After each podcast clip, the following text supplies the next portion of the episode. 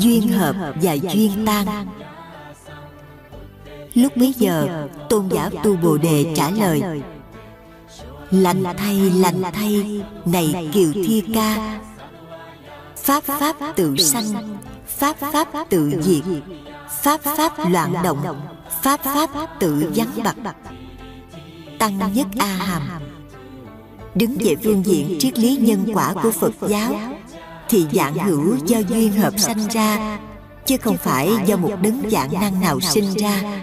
Vì thế, sự đau khổ, bệnh tật, tai nạn của chúng sanh không do một tác nhân nào khác gây ra, mà chúng sanh tự tạo cho mình.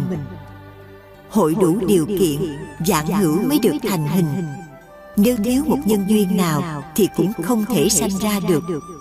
Ví như cây đèn có tim họng ống khói bầu đựng dầu mà chỉ thiếu dầu thì đèn cũng không cháy được. cho nên tất cả bệnh khổ của chúng sanh đều do duyên hợp mà có chứ không thể tự nhiên hoặc do may rủi.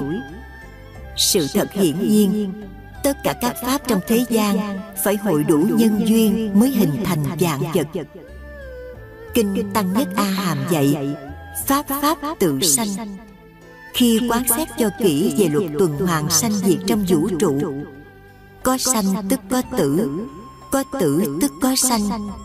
Hạt giống sanh tử này chính chúng ta tự tạo. Kẻ tác bệnh tác khổ cho chúng sanh, không ai ngoài chúng sanh. Thế mà mỗi khi có điều gì quá đau khổ, tai nạn quá hiểm nghèo, thì chúng ta chỉ còn biết cầu nguyện trời phật thánh thần nhưng làm sao những bậc ấy cứu khổ cho chúng ta được? Cầu nguyện chỉ là một phương pháp trấn an tinh thần chứ các ngài không giúp ta được. Kẻ làm ra cảnh khổ này chính là chúng ta, thì chúng ta phải lãnh thọ. Hết duyên dạng hữu tự hoại diệt, chứ không phải do ngẫu nhiên. Tất cả đều do duyên cớ, chứ không phải muốn chết là chết được, cũng không phải muốn sống là sống được ví dụ như một cơn giông to gió lớn làm cây cối nhà cửa sụp đổ người và dạng vật đều chết. đó là duyên tan. duyên hợp thì sanh duyên tan thì hoại diệt. dạng hữu thành hoại đều do duyên cả. kinh tăng nhất a hàm dạy pháp pháp tự diệt quán xét cho cùng lý.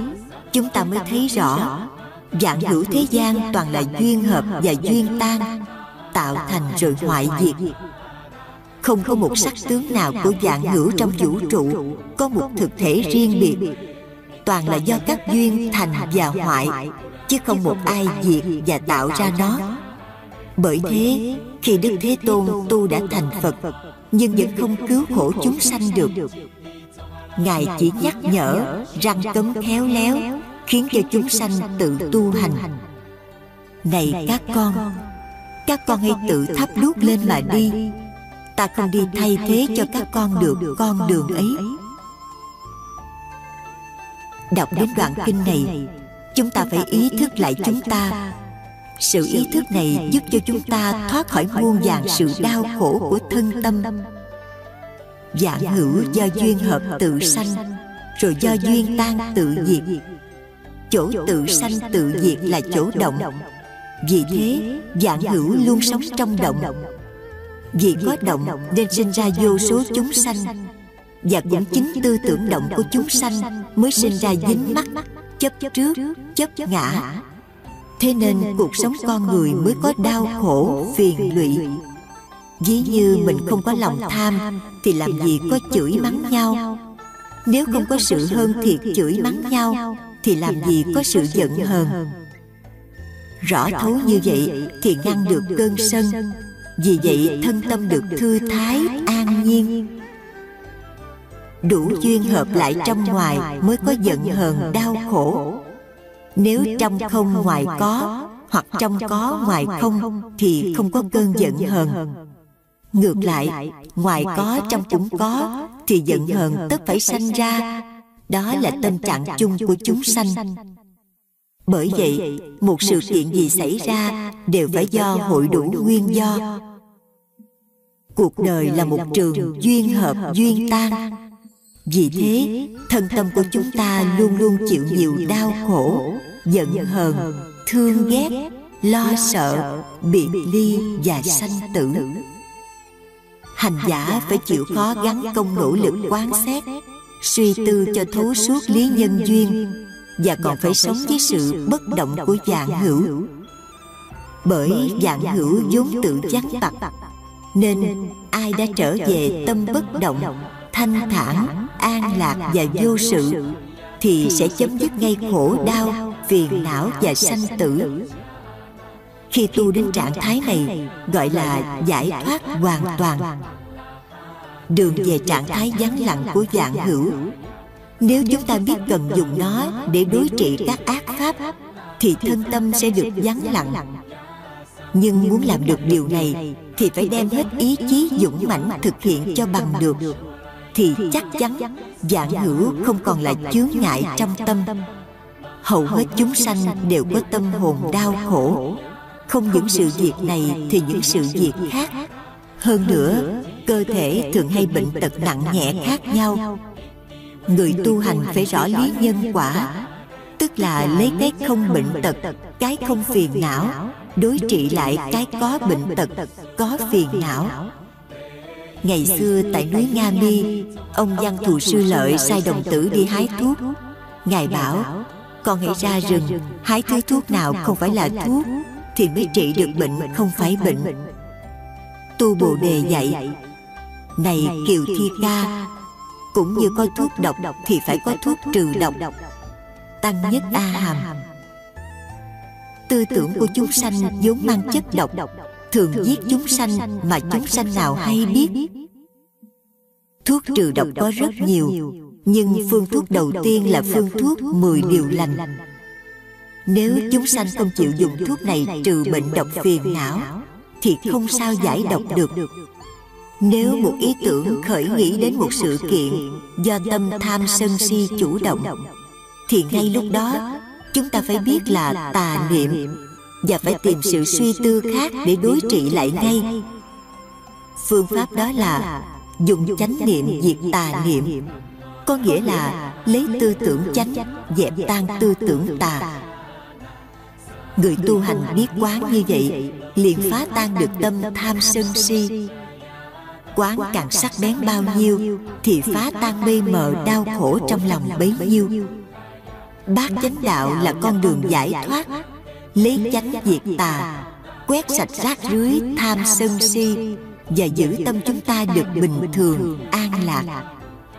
Tôn giả tu bồ đề dạy, này thiên đế thích, pháp pháp loạn động, pháp pháp tự vắng bặt pháp pháp thường sanh pháp tăng nhất a hàm.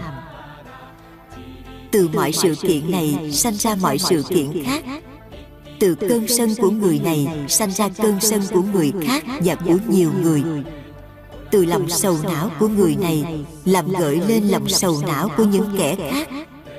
Như vậy không phải pháp pháp thường sanh pháp sao?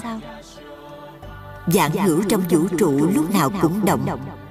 Tư tưởng của chúng sanh cũng vậy từ suy nghĩ này đến suy nghĩ khác suốt cả một đời người. không bao giờ có được những phút giây dừng lặng. ngoại trừ lúc ngủ say. nên kinh a hàm dạy pháp pháp loạn động. tâm chúng sanh vốn không giận hờn đau khổ không tham lam chấp trước rất thanh tịnh vắng lặng. nhưng vì sự tương quan tương giao với dạng hữu khiến nó phải động kinh a hàm dạy pháp pháp tự vắng mặt. Duyên hợp cũng như duyên tan rất sống động. Do động nên sanh ra dạng hữu. Thế nên mỗi một chúng sanh đều có hai phần động rõ rệt về tinh thần và vật chất. Dạng vật thiên nhiên trong vũ trụ đều động. Chúng ta là một vật trong dạng vật thì làm sao bất động được? Vì bất động chẳng được, nên tâm khởi phân biệt do phân biệt mới có đối đãi mới có đau khổ giận hờn thương ghét. biết rõ tâm chúng sanh vốn thanh tịnh nên chúng ta dùng tư tưởng chánh diệt tư tưởng tà. nhờ thế tâm mới được an vui. tâm bất động thanh thản an lạc và vô sự mới lần hồi hiện tiền. kinh a hàm dạy lấy pháp trắng trị pháp đen tức là lấy tịnh diệt động. Nghĩa là khi tư tưởng tham sân si khởi lên, đó là tà kiến, tà niệm, khiến cho tâm chịu nhiều đau khổ, sầu muộn, giận hờn, thương ghét. Thì liền ngay đó, ta khởi nghĩ theo chánh pháp, tức là tư tưởng chánh. Chánh kiến, chánh tư duy, chánh ngữ nó giúp chúng ta trở về với trạng thái an vui thanh tịnh và phá tan được tâm tư phiền muộn, đau khổ.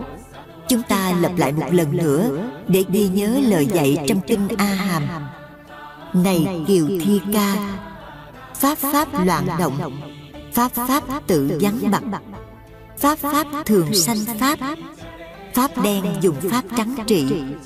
Pháp trắng dùng pháp đen trị. Thực hiện sống mười điều lành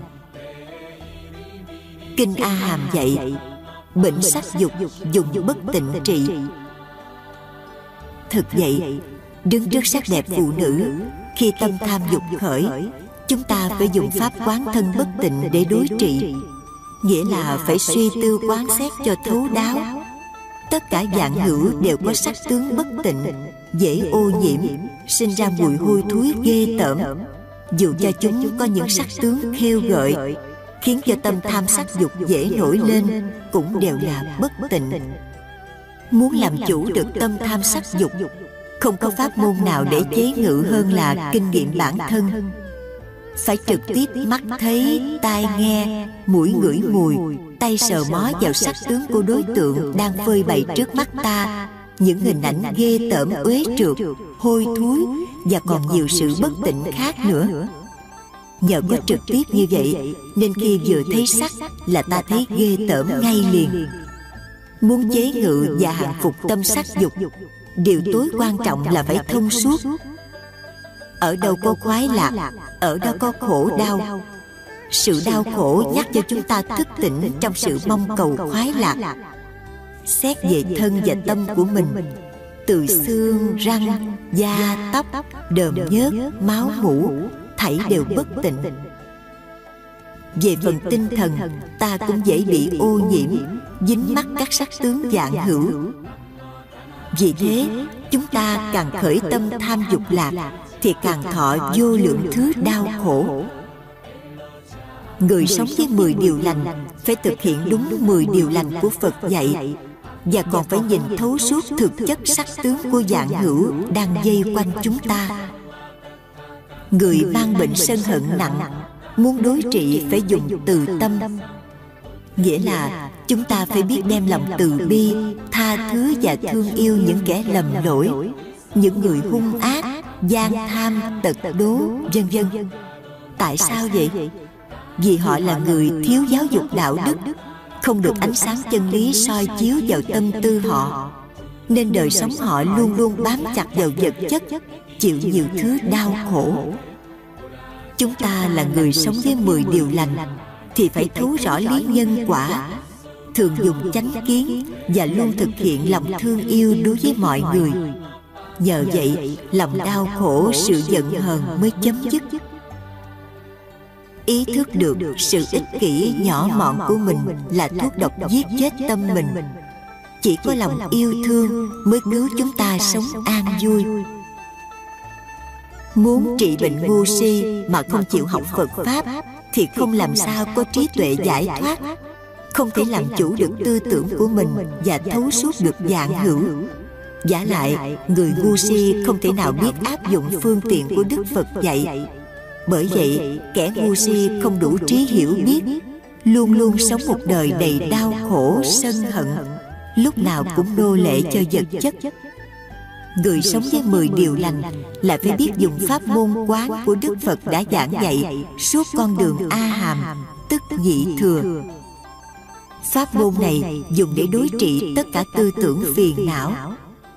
khi thấu suốt con đường quán của nhị thừa chúng ta mới thấu rõ là tất cả hiện tượng dạng vật thiên nhiên trong vũ trụ đều do duyên hợp tạo thành chứ không do một đấng dạng năng nào biến hóa ra xét cho cùng tột về cuộc sống của chúng ta ta mới thấy ngã không người không và dạng hữu đều không.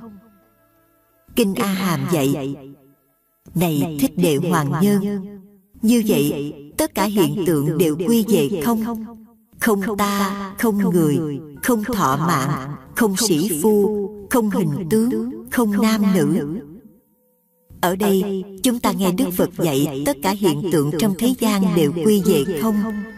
Không ta, không người, không thọ mạng, không sĩ phu, không hình tướng, không nam nữ. Thế mà mọi vật trước mắt chúng ta sờ sờ mà bảo là không. Thì hóa ra, lời dạy kia phi lý và mâu thuẫn với chính nó hay sao?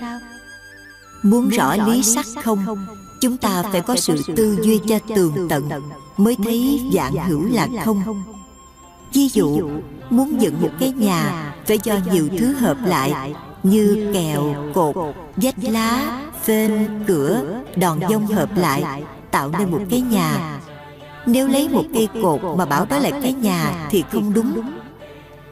Câu chuyện vua Malinda hỏi tỳ kheo Nagasena trong kinh Malinda, thưa đại đức, quý danh ngài là gì? Tâu bệ hạ. người ta gọi tôi là Nagasena nhưng không có thật tôi. nhà vua hỏi nếu không có thật ngã thì ai cúng dường? ai truyền giáo? ai tham thiền? ai thực hành giáo lý? và ai tu chứng niết bàn? Vậy cái gì mới thực là nagasena? Hay tóc trên đầu là nagasena chăng? tâu bệ hạ không phải tóc là tôi lông nơi thân là nagasena chăng? Tâu bệ hạ cũng không. Vậy thì sự cảm xúc, sự nhận biết vui buồn là nagasena chăng? Tâu bệ hạ cũng không. Vậy thì ngũ uẩn tứ đại là nagasena chăng? Tâu bệ hạ cũng không. Như thế ngoài thân còn cái gì là nagasena chăng? Tâu bệ hạ cũng không có cái thân nào khác ngoài nagasena. Vua malinda hỏi xong nagasena hỏi lại. tâu bệ hạ ngài đến đây bằng gì? bạch đại đức trẫm đến đây bằng xe. vậy bệ hạ có thể giải thích xe là gì chăng? có phải gọng là xe chăng? không phải thế. cái trục lăng có phải là xe chăng? bạch đại đức không hai bánh có phải là xe chăng? cũng không. vậy dạ vua nói các thứ đó có cái gì là xe không? cũng không. câu chuyện vua malinda cho chúng ta thấy rõ ràng phật giáo chủ trương con người không có bản ngã. sinh mạng của con người chỉ kết hợp do tứ đại và tâm thức. hay nói một cách khác hơn con người do duyên hợp bởi đời sống vật chất và tâm lý. đời sống vật chất gọi là sắc uẩn. đời sống tâm lý gọi là thọ tưởng hành và thức uẩn. gọi chung là ngũ uẩn. đứng về phương diện không gian dạng hữu trong vũ trụ vốn giả hợp. còn về phương diện thời gian thì dạng hữu vốn sanh diệt không ngừng. cho nên thân ngũ uẩn tạm có gọi là sanh mệnh chúng sanh. khi ngũ uẩn tan rã thì gọi là sanh mạng chúng sanh chấm dứt hay chết. dạng hữu mượn danh mà đặt tên chứ không có thực tên. cũng như cái chúng ta thấy gọi là xe thì nó đâu có một bản thể chính yếu. ngoài các bộ phận như gọng bánh trục căm vân vân thì xe không thành hình được xe chỉ là một danh từ để chỉ sự kết hợp của các bộ phận ấy mà thôi. Tôn giả tu bồ đề còn giảng những ví dụ giải thích cho chúng ta thấy dạng hữu do duyên hợp tạo nên. Khi hết duyên thì duyên tan, nó sẽ hoại diệt. Ví như cây cổ thụ xung xuê tàn lá, một cơn gió to, cành lá phải sát sơ. Một vườn cây đang kết hoa nảy nụ làm quả một trận mưa đá tuyết rơi làm hư hoại tất cả. đó là duyên tan. một cơn mưa to trút xuống các cây cành đang héo úa gặp mưa liền đâm chồi nảy tược đó là duyên hợp. khéo quán xét chúng ta đào sâu vào sự bất động của dạng hữu. ta mới thấy rằng bệnh tật không từ đâu sanh chẳng phải thân sanh mà cũng chẳng phải ý sanh vì thế, bệnh tật không phải do thân hay do ý, mà chính là duyên hợp tạo nên. Pháp do duyên mà có, duyên hợp là động. Động thì pháp sanh. Pháp pháp tự diệt, nghĩa là hết duyên thì pháp tự hoại diệt, tự trở về sự bất động của nó. Kinh a hàm dạy, này thích đệ hoàng nhân, pháp pháp loạn động pháp pháp tự diệt. Ta trước kia mắc bệnh đau đớn khổ sở, ngày nay đã trừ được, không còn bệnh khổ. Lời dạy của tôn giả tu bồ đề, chúng ta nhận thức như thế nào? Có phải chăng khi suy tư quán xét, liền thấu rõ cội nguồn của bệnh tật là hết bệnh chăng? Hay một duyên cớ gì mà ông tu bồ đề bảo bệnh ông đã hết? Khi dùng pháp quán để thấu suốt cội nguồn của bệnh tật. Để rõ được nguyên nhân này, chỉ do duyên hợp nhiều đời và cũng như ngay trong đời hiện tại đang tạo tác. Nhờ thấu rõ cội nguồn của bệnh tật, nên tâm tư không còn lo ngại sợ sệt, thường nhìn thẳng vào bệnh tật, lòng không chút sợ hãi lo lắng. Đủ duyên hợp lại thành bệnh tật, khổ đau, vui buồn, thương ghét, giận hờn hết duyên tất cả phiền lụy đều tan hết. Thấu suốt được lý này hành giả phải chấp nhận bệnh tật hoặc tai nạn. không bao giờ sợ hãi và tìm cách trốn tránh. lúc nào cũng vui vẻ trả nghiệp và luôn luôn tạo nghiệp lành. do lòng an vui chấp nhận các nghiệp khổ mà tinh thần dũng mãnh can đảm chịu đựng những thử thách để rồi vượt qua nghiệp khổ dần dần tan biến. Nói đến duyên hợp, duyên tan mà không nói đến nhân quả là một điều thiếu sót quá lớn. Nhân quả là do nghiệp lành hay nghiệp ác mà có. Muốn đối trị quả khổ thì phải thấu lý nhân quả. Tức là biết rõ quả thiện ác đang chủ động tác động vào đời sống con người, khiến cho con người cực khổ, thất điên bát đảo vậy chúng ta phải thường hằng sống với 10 điều lành. phải cố gắng gieo nhân lành. khi nhân lành đầy đủ thì sự phiền não đau khổ sẽ chấm dứt. muốn cứu nguy bệnh tật của thân mưu tìm chân hạnh phúc cho gia đình thì phải sống với 10 điều lành. sống với 10 điều lành là chuyển từ nghiệp ác thành nghiệp thiện. chuyển điều dữ thành điều lành khiến cho đời sống chúng ta hoàn toàn được thuận duyên. Nhờ đó mà cuộc hành trình về xứ phật không còn trở ngại nữa.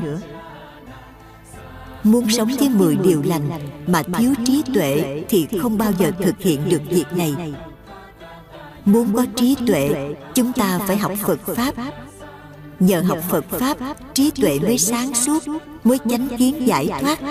Nhờ đó mà phật pháp mới thấm nhuần nhờ đó tâm chúng ta xuất hiện lòng yêu thương. nhờ lòng yêu thương mới dễ thực hiện đức nhẫn nhục. nhờ có đức nhẫn nhục chúng ta mới thể hiện sống với 10 điều lành dễ dàng. chỉ có sống với 10 điều lành thì quả ác mới chấm dứt. cuộc sống mới được an vui hạnh phúc. tóm lại con người muốn thoát khỏi bệnh tật khổ đau tai nạn hiểm nghèo thì không có phương tiện nào hay pháp môn nào mau chóng bằng pháp môn sống với 10 điều lành. dù thuốc hay thầy giỏi cũng không tránh khỏi thân bệnh. dù các bậc vua chúa hay các y sư giỏi nhất thế gian cũng không thoát khỏi bệnh tật và cũng phải chịu chung luật sanh tử. thế nên học phật pháp mà biết khôn khéo áp dụng vào đời sống hàng ngày thì thân bệnh sẽ không còn nữa và tâm thường được an vui. chúng ta hãy nghe bài kệ của tôn giả tu bồ đề để gắn công tu tập sống với 10 điều lành. hãy nói như lời này. căn bản thấy đầy đủ. người trí được an ổn. nghe pháp dứt các bệnh. kinh tăng nhất a hàm chúc quý vị tu tập thành công để luôn luôn sống được an vui, hạnh phúc.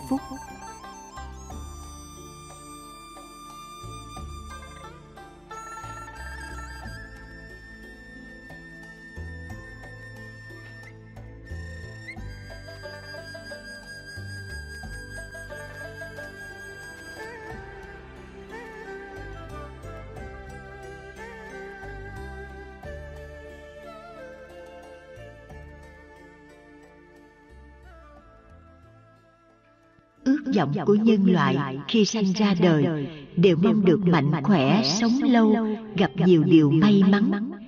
nhưng có mấy ai đã được toại nguyện? sự thực không ai chối cãi được. vì đời người là một chuỗi ngày dài thời gian đau khổ phiền lụy về mặt vật chất cũng như về mặt tinh thần.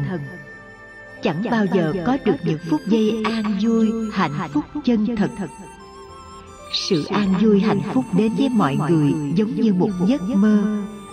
Bởi vậy, nó đến, nó đi như nước chảy qua cầu, như bóng ngựa chạy thoáng qua cửa sổ. Con người vốn vô minh mê mờ, không biết mọi vật trên thế gian này là vô thường, nay còn mai mất. Họ cứ mãi mê chấp đắm cho rằng mọi vật là có thật là thường hằng bất di bất dịch là của mình. vì thế nên thường dính mắc không vật này thì vật khác. do hiểu sai lầm như vậy nên con người tự thấy mình là trên hết trong cuộc đời này. tự thấy mình trên hết trong cuộc đời này. đó là hành động suy tư để nuôi lớn bản ngã vì thế, bản ngã càng to thì càng tạo biết bao điều tội ác để phục vụ cho bản ngã của mình.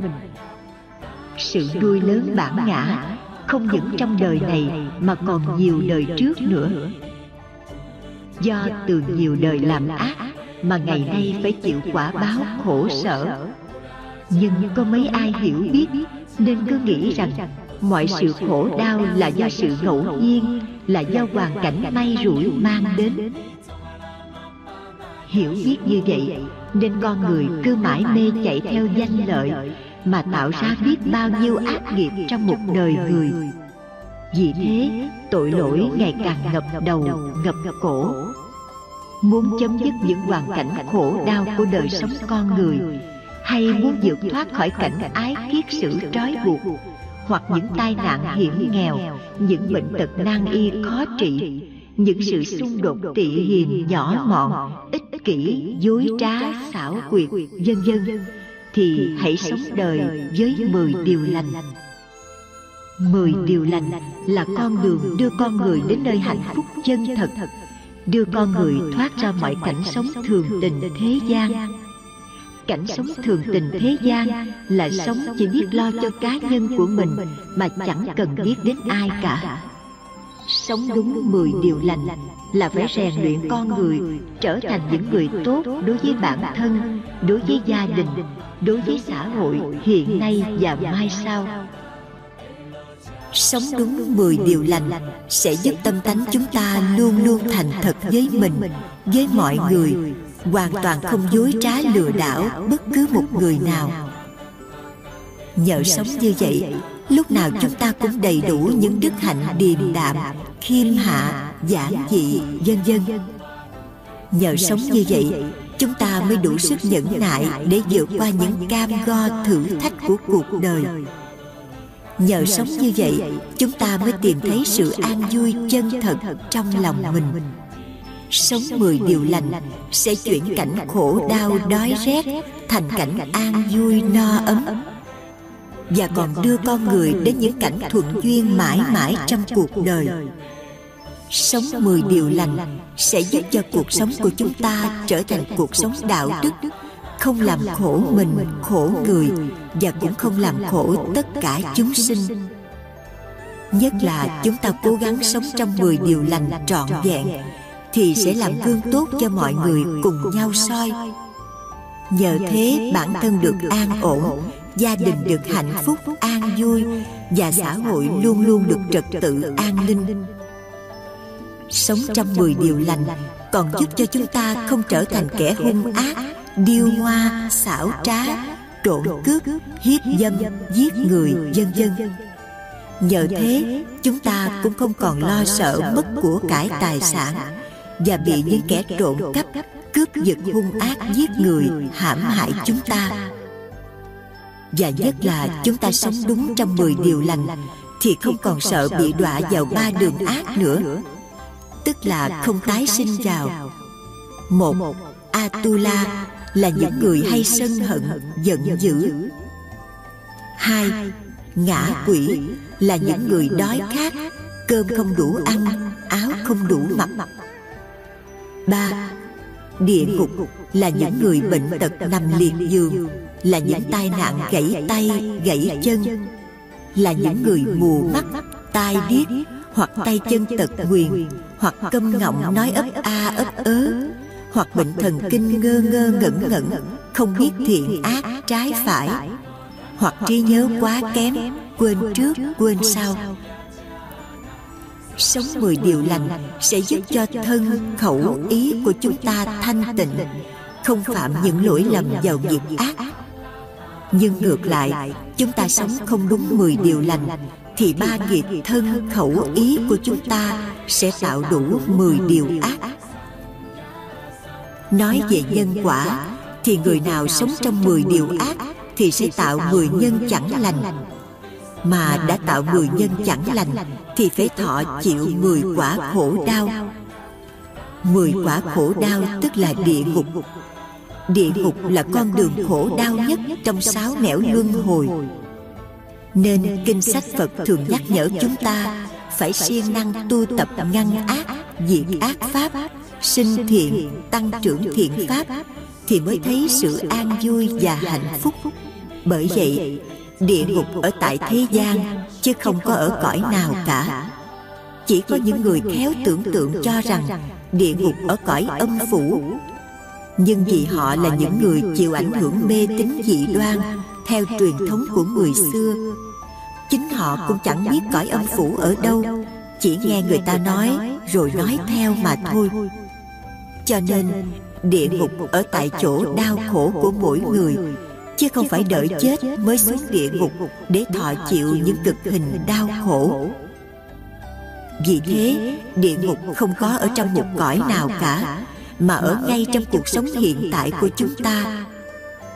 nếu quý vị sống làm đủ 10 điều ác thì ngay đó chắc chắn quý vị phải chịu 10 điều khổ đau. chính bản thân quý vị hành hạ chứ không có một ông vua diêm dương nào hay một con quỷ dạ xoa nào tra tấn hành hạ quý vị? chúng ta cứ xem những kẻ một đời làm ác như sát sanh trộm cắp tà dâm nói dối nói theo dệt nói lưỡi đôi chiều nói lời hung ác tham lam sân hận và si mê. thì có lúc nào mà họ được an vui đâu?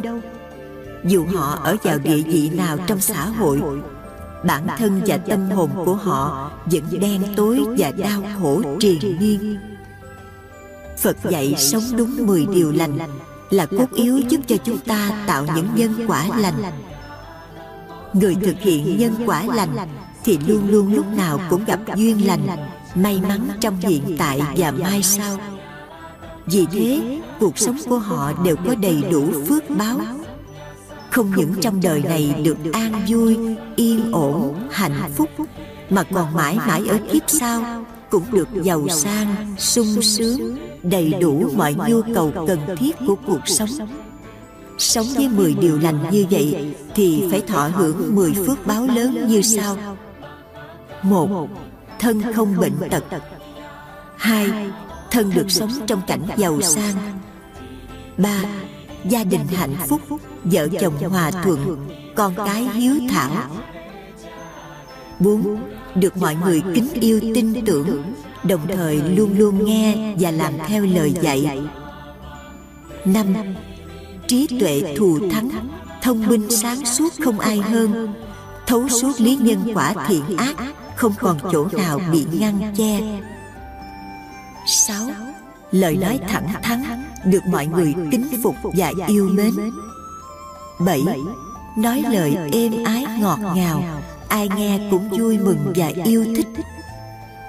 tám không nói lời hung dữ hay chửi mắng to tiếng với một người nào cả. chín không sợ sệt bất cứ một điều gì một hoàn cảnh nào. không thối lui trước những nghịch cảnh. đứng trước đám đông người phát biểu những ý kiến thì đều nói năng lưu loát không ngập ngừng. tiếng nói sang sảng nhiếp phục người nghe. Mười. Ba nghiệp thân khẩu ý đều thanh tịnh không bị nhiễm ô bởi một dục lạc nào trong thế gian này. cho nên ai có đủ duyên được nghe mười điều lành được thấy mười điều lành nhưng không chịu sống với mười điều lành. rồi luôn để một cuộc đời đen tối và khổ đau thì thật là uổng phí cho một đời người chẳng ra gì họ cũng giống như những người giàu sang, có kho báu mà không chịu đem ra dùng, chỉ đành lòng chấp nhận để một đời lang thang làm kẻ cùng tử. Họ chính là những người không trí tuệ, thiếu sáng suốt, vô minh, ngu si và dại dột, khờ khảo nhất, vân vân, không còn chỗ nào để phê phán. Bởi vậy trong đời, nếu ai gặp được 10 điều lành trong đây là người đã gieo căn lành trong nhiều kiếp chứ không phải trong một kiếp này. tức người ấy đã gieo sâu duyên lành với 10 điều lành nhất là thường kính trọng ba ngôi tam bảo phật pháp tăng. Do gieo duyên lành này mà ngày nay mới gặp được 10 điều lành.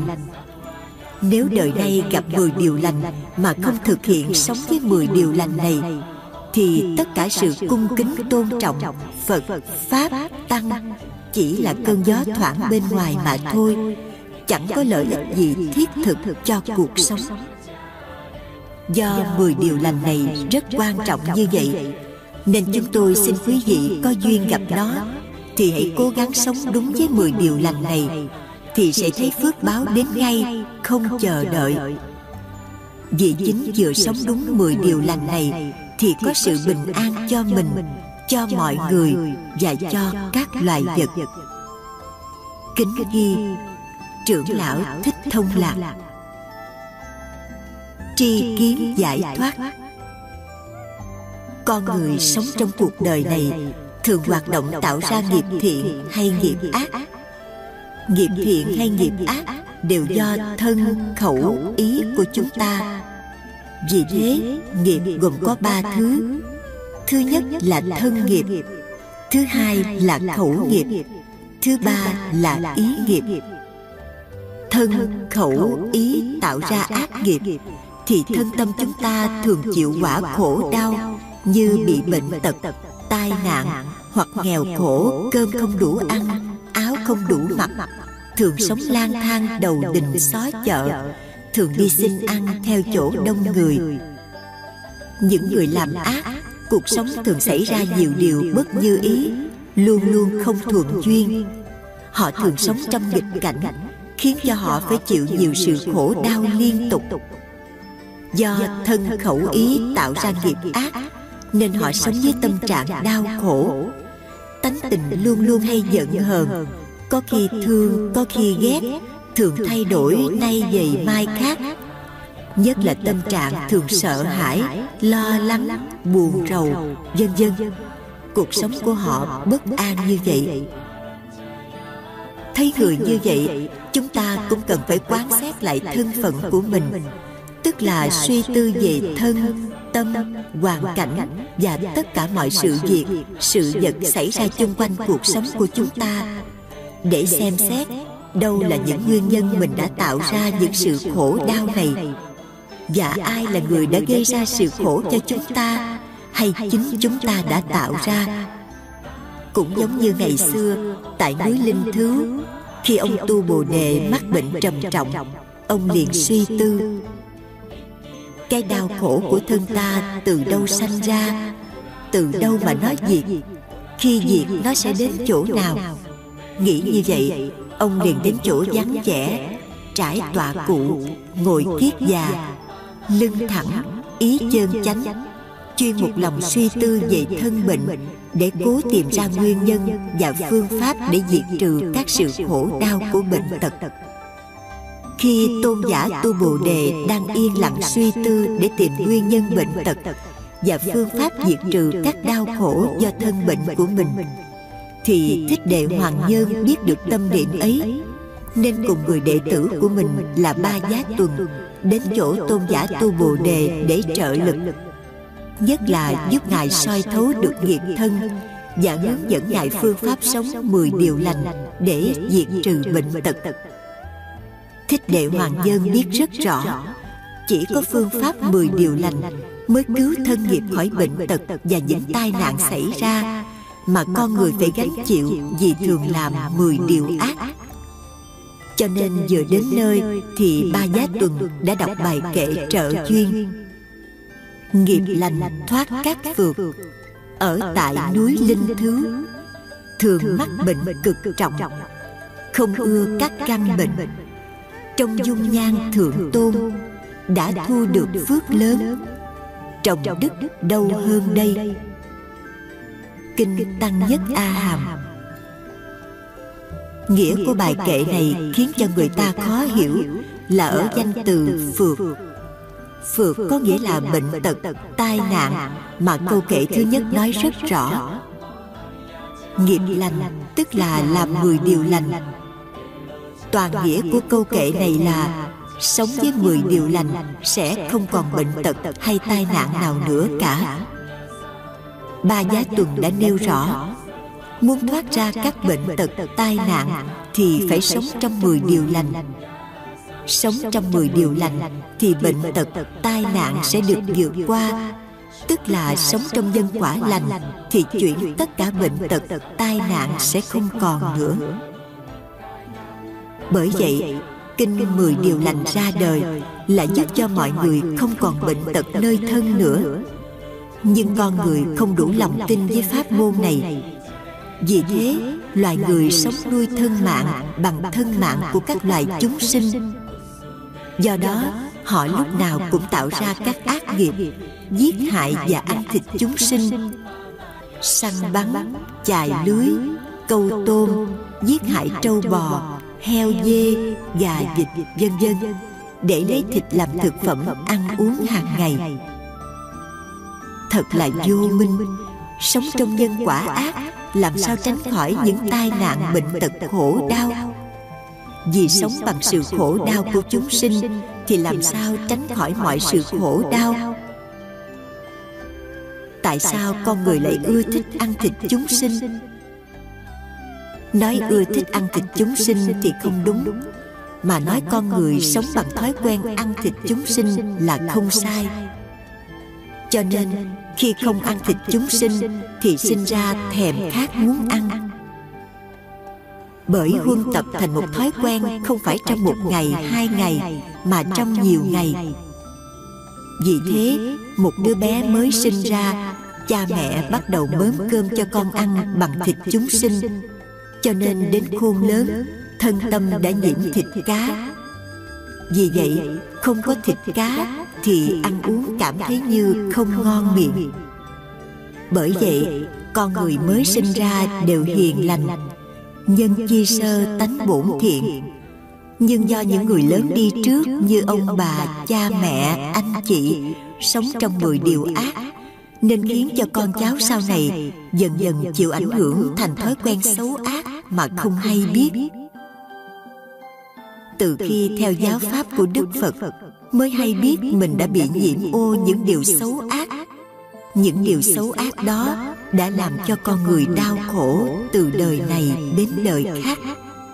cho nên khi theo phật giáo tu tập là chúng ta diệt trừ thói quen xấu ác đó bằng cách tập sống với 10 điều lành. khi tập sống với 10 điều lành như vậy lâu ngày chúng ta trở thành thói quen tốt và hiền lành nhờ sống trong thói quen tốt hiền lành mà lần lần con người sống không làm khổ mình, khổ người và không làm khổ tất cả các loài chúng sinh khác nữa. Sự tu hành của phật giáo rất đơn giản.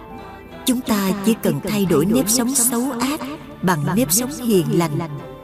Khi nếp sống hiền lành đã được thực hiện, thì mình sẽ được an vui, hạnh phúc, sống không còn khổ đau nữa một người sống đúng 10 điều lành thì không có bệnh tật hay tai nạn khổ đau nào tác động vào thân tâm họ được. Mười điều lành thật là một phép màu giúp cho con người hoàn toàn thoát khổ. cho nên chúng ta phải quý trọng mười điều lành này hơn tất cả những vật quý trong thế gian này. chỉ có nó mới giúp chúng ta thoát khổ của kiếp làm người xưa khổng tử nhà hiền tiết trung quốc dạy làm người khó làm người khó. nhưng ngược lại đức phật dạy mười điều lành thì làm người không còn khó nữa mà còn đem lại sự an vui và hạnh phúc cho mình cho người. nhưng điều quyết chắc chắn là con người sống với mười điều lành thì thân tâm không còn bệnh tật khổ đau nữa thân tâm không bệnh tật khổ đau nữa. như trên đã nói thì đó là đang sống trong cõi trời. bởi vậy cõi trời không ngoài mười điều lành. nếu ai sống đúng mười điều lành là đang sống trong cõi trời. vì thế cõi trời không có ở đâu xa mà cõi trời ở trong mười điều lành. cho nên cõi trời không lìa cõi thế gian. bởi ai sống trong mười điều lành là đang sống an vui hạnh phúc. còn ngược lại ai sống không giữ gìn đúng mười điều lành là đang ở trong cảnh giới địa ngục. cảnh giới địa ngục là mười điều ác. như vậy địa ngục không ngoài mười điều ác. thiên đàng hay địa ngục không phải ở trên trời hay ở trong lòng đất mà ở trong lòng của mọi người. vì thế mọi người không biết nên sống bằng máu, xương, thịt của chúng sinh. Cho nên họ phải trả quả khổ đau. Trả quả khổ đau không ai mang đến cho họ, mà do chính họ tạo ra nhân quả nghiệp ác, giết hại và ăn thịt chúng sinh. Nên họ phải gặt lấy mọi sự khổ đau trong cuộc sống. Dù họ có chạy trốn đằng trời nào thì cũng không tránh khỏi. Mười điều lành vừa nghe câu kệ đầu nghiệp lành thoát các phược. tôn giả tu bồ đề hiểu rõ thân bệnh của mình do từ ác nghiệp của mình đã tạo ra. tôn giả tu bồ đề nhớ lại lời dạy của đức phật trong kinh mười điều lành. Người nào muốn thoát khỏi thân bệnh không bị tai nạn và cầu mong cho gia đình được đầm ấm yên vui con cái hiếu thảo vợ chồng hòa thuận sống trong tình nghĩa yêu thương mặn nồng tràn đầy hạnh phúc thì hãy sống trong mười điều lành. lời dạy này quá rõ ràng. chỉ có sống trong mười điều lành thì gia đình đầm ấm yên vui. con cái hiếu thảo vợ chồng hòa thuận tràn đầy hạnh phúc. lời dạy này không dối người chỉ có những người sống quen trong mười điều ác nên không đủ lòng tin. vì thế họ không sống trong mười điều lành này nên phải chịu mọi sự khổ đau không bao giờ dứt. vậy mười điều lành này là gì? mười điều lành này là mười điều sống không làm khổ mình khổ người và không làm khổ tất cả chúng sinh. làm người ai ai cũng cần phải thông hiểu mười điều lành và còn phải luôn luôn áp dụng nó vào cuộc sống hàng ngày của mình. như ăn cơm uống nước thì cuộc sống mới được bình an vô sự. ai cũng biết con người không ăn cơm uống nước thì không thể sống được. cho nên con người muốn không còn bệnh tật hay những tai nạn thì mười điều lành này phải sống như ăn cơm và uống nước khi biết pháp sống không còn đau khổ mà không áp dụng vào đời sống thì thà chết còn sướng hơn sống trong đau khổ. chúng ta là những người có phước báo lớn nên mới gặp phương pháp mười điều lành. lòng từ bi của đức phật mong muốn con người thoát ra mọi sự khổ đau. vì thế ngài mới dạy chúng ta sống trong mười điều lành mười điều lành này mới cứu chúng ta thoát khỏi tất cả bệnh tật tai ương nạn khổ. chứ không có một vị thánh thần nào cứu chúng ta thoát khổ được. cho nên khi có bệnh tật hay tai nạn khổ đau mà đến lạy lễ cầu chư phật chư bồ tát chư thánh chư thần từ bi cứu khổ cứu nạn thì những hành động cầu xin này là những hành động mê tín dị đoan, lạc hậu và mù quáng. Đức phật ngày xưa dạy, các con tự thắp đuốc lên mà đi, ta không cứu khổ các con được. Lời dạy như vậy mà chúng ta còn cầu khấn gian sinh thì thử hỏi, quý vị có phải là phật tử hay không? Hay là những tín đồ của một tôn giáo nào? Muốn thoát khỏi bệnh tật, tai nạn khổ đau, thì không có phương pháp nào hay hơn bằng phương pháp sống với 10 điều lành. Sống với 10 điều lành thì phải thực hiện ba chỗ trên thân của chúng ta. Đó là thân, khẩu, ý. Một, thân có ba việc làm lành. Không sát sanh, không trộm cắp, không tà dâm. Hai khẩu có bốn việc làm lành. không nói dối không nói theo dệt không nói lật lọng nói lưỡi đôi chiều không nói lời hung ác. ba ý có ba việc làm lành. không tham lam không sân hận không si mê. tại sao sống với 10 điều lành mà thoát khỏi bệnh tật tai nạn khổ đau của kiếp con người muốn trả lời câu hỏi này trước hết chúng ta phải lần lượt xét xem 10 điều lành này như thế nào. điều lành thứ nhất không nên giết hại chúng sanh. người đời thường nói thà nghèo mà mạnh giỏi còn hơn giàu sang mà đau ốm. mọi vật sanh ra trong vũ trụ không có con vật nào mà không sợ chết sợ khổ đau và bệnh tật thế nên tha mạng chết cho người. ân xá cho vật không sát sanh là một ân huệ lớn. loài vật sắp bị giết mà được tha thì nỗi vui mừng không thể tả được. hòa thượng thiện hoa dạy như khi chúng ta thả một con chim sắp bị cắt cổ nhổ lông. thả một con cá sắp đem chặt kỳ đánh dãy chim được sống vui mừng bay nhảy, cũng như cá khỏi chết hớn hở lội bơi. Vậy không giết hại chúng sinh mà còn thả chúng sinh là nghiệp lành đứng hàng đầu trong 10 điều lành. Chúng ta ai cũng ham sống sợ chết, lẽ đâu lại cướp mạng sống của loài vật? Thử hỏi, chúng ta tự đặt mình vào hoàn cảnh con vật xem chúng ta có còn lòng dạ nào giết hại chúng không? đừng mượn câu vật dưỡng nhân mà cho rằng trời sanh ra con vật để cho mình giết nó ăn thịt. vậy nếu vào rừng mình bị cọp ăn thì có phải ta là nhân dưỡng vật không? chớ có lý luận theo kiểu ăn thịt chúng sanh mà tạo cho đôi tay luôn giấy máu và tâm hồn trở nên hung ác hãy quan sát và so sánh. chúng sanh dãy dụa trên thớt dưới dao. còn chúng ta lăn lộn trong cơn bệnh ngặt nghèo cơ thể rã rời đau nhức. niềm đau nỗi khổ của chúng ta và nỗi khổ đau của muôn loài cũng giống nhau không khác. muốn không giết hại chúng sinh chúng ta hãy chế ngự và khắc phục tâm mình đừng chạy theo sự ăn ngon của khẩu nghiệp mà tạo tội lỗi. Máu đổ thịt rơi như núi như biển. Hãy quán chiếu nỗi khổ của chúng sanh cũng là nỗi khổ của mình. để tránh không sát sanh. người tu còn phải quán chiếu ăn thịt chúng sanh như ăn thịt con mình. vì con vật hôm nay bị giết mà tiền kiếp lại là ông bà cha mẹ của mình theo luật nhân quả sát sanh là cái nhân của bệnh tật khổ đau hoạn nạn. nợ máu xương phải đền bù bằng máu xương. dù trốn đi đâu cũng không khỏi. kinh mười điều lành dạy nếu ai không sát sanh thì sẽ được mười điều lợi ích như sau. một tất cả chúng sanh đều kính mến.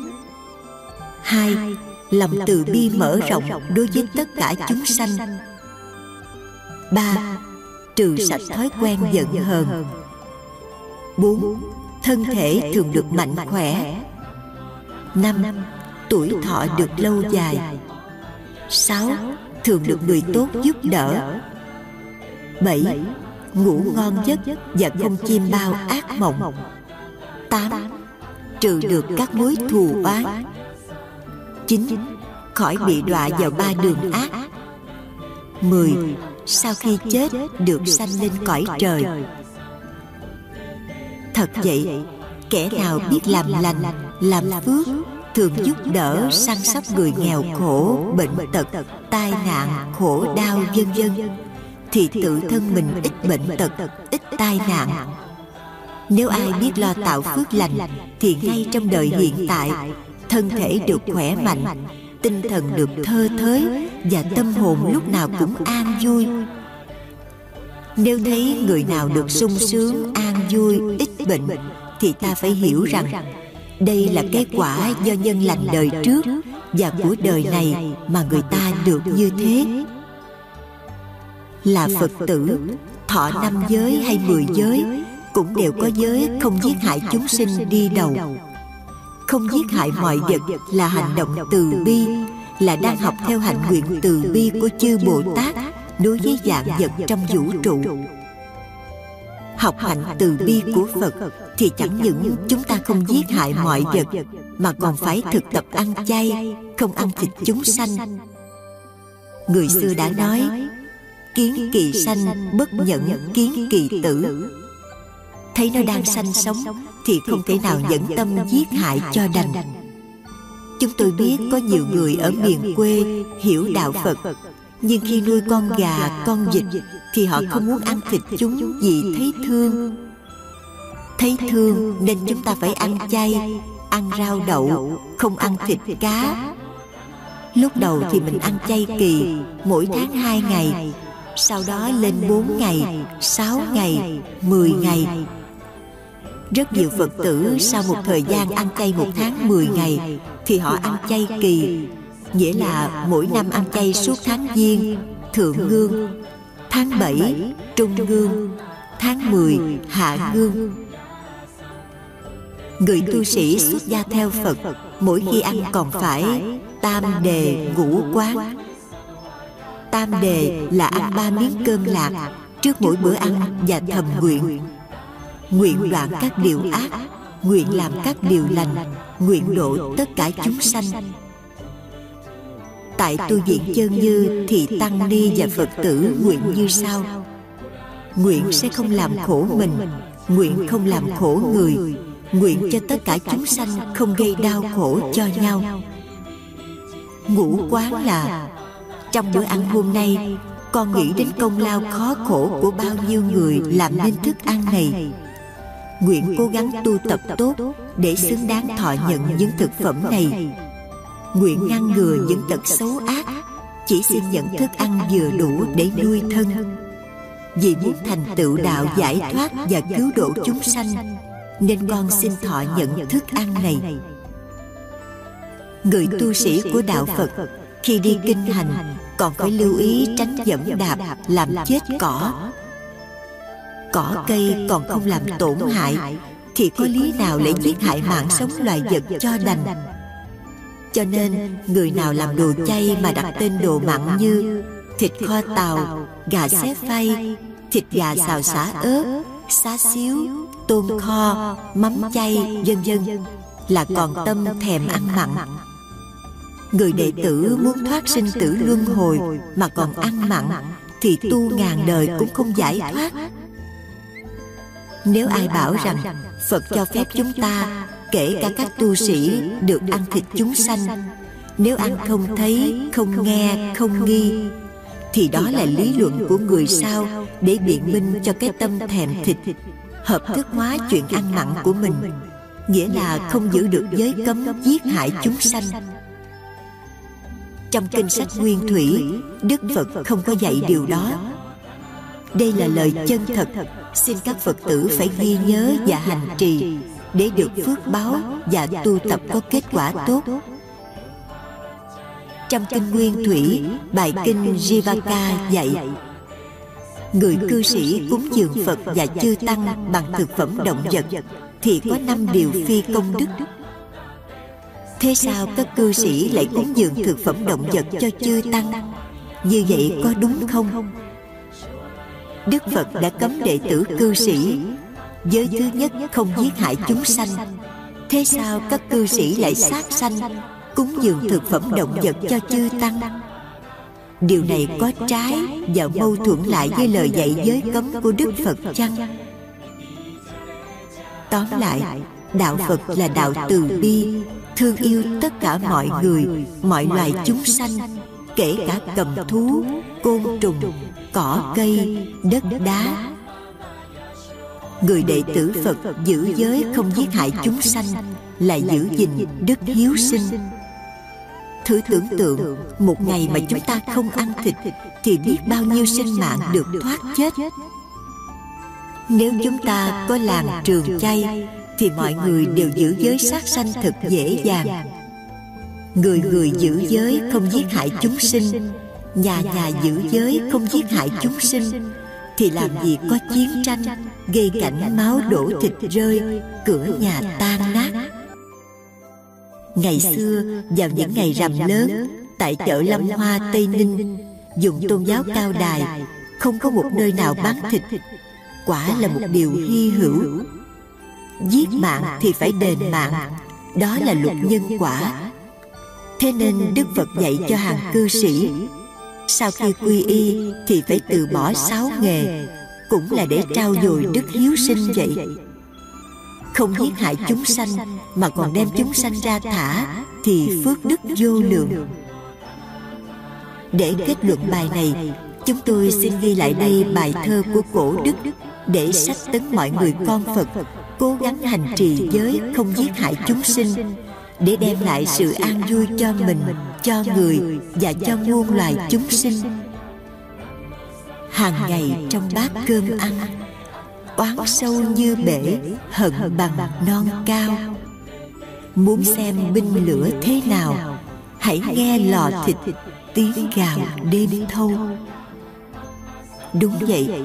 qua bài kệ này chúng ta thấy cuộc sống của con người không bảo đảm những tin tức khắp nơi trên thế giới qua báo chí và điện đài truyền hình đã cho chúng ta biết gió bão, lũ lụt, động đất, núi lở, người chết, nhà cửa tan nát, không nước này thì nước khác. Và hơn nữa, chiến tranh, người giết người, không nơi này thì nơi khác.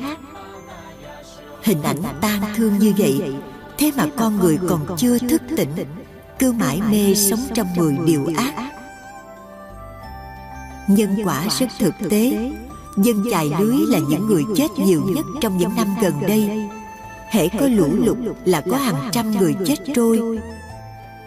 Bởi vậy, người nào chuyên nghề đánh cá thì không tránh khỏi nước cuốn trôi xuống sông, xuống biển để làm mồi cho cá tôm ăn thịt. Điều lành thứ hai, không nên trộm cắp. Trộm cắp là do lòng tham lam ham muốn sống được thảnh thơi an nhàn có nhiều của cải tài sản và được ăn ngon mặc đẹp mà chẳng cần phải làm lụng vất vả như bao nhiêu người khác. hòa thượng thiện hoa dạy người không gian tham trộm cắp là người yêu chuộng công bình tôn trọng của cải kẻ khác như của mình. tiền bạc là huyết mạch của con người. nếu không có nó đời sống sẽ vất vả nếu của cải mình làm ra mà bị người ta lấy hết thì mình có đau lòng không? mình mất của thì mình xót xa tiếc nuối thì người mất của cũng đau khổ như thế. có nhiều người bị trộm cắp mất hết của cải vàng bạc thất vọng đến nỗi phải quyên sinh. giả lại của phi nghĩa thường vô ngõ trước ra ngõ sau tiêu hao như nước soi cát chảy manh tâm giành giật cho lắm. chết rồi cũng hai bàn tay không người không trộm cắp luôn sống an vui vì không sợ bị tù tội hoặc có người thù oán mình. nếu mọi người giữ giới không nên trộm cắp thì nhà nhà được an vui của đánh rơi cũng không có ai lượm quên đóng cửa cũng chẳng có ai mất đồ.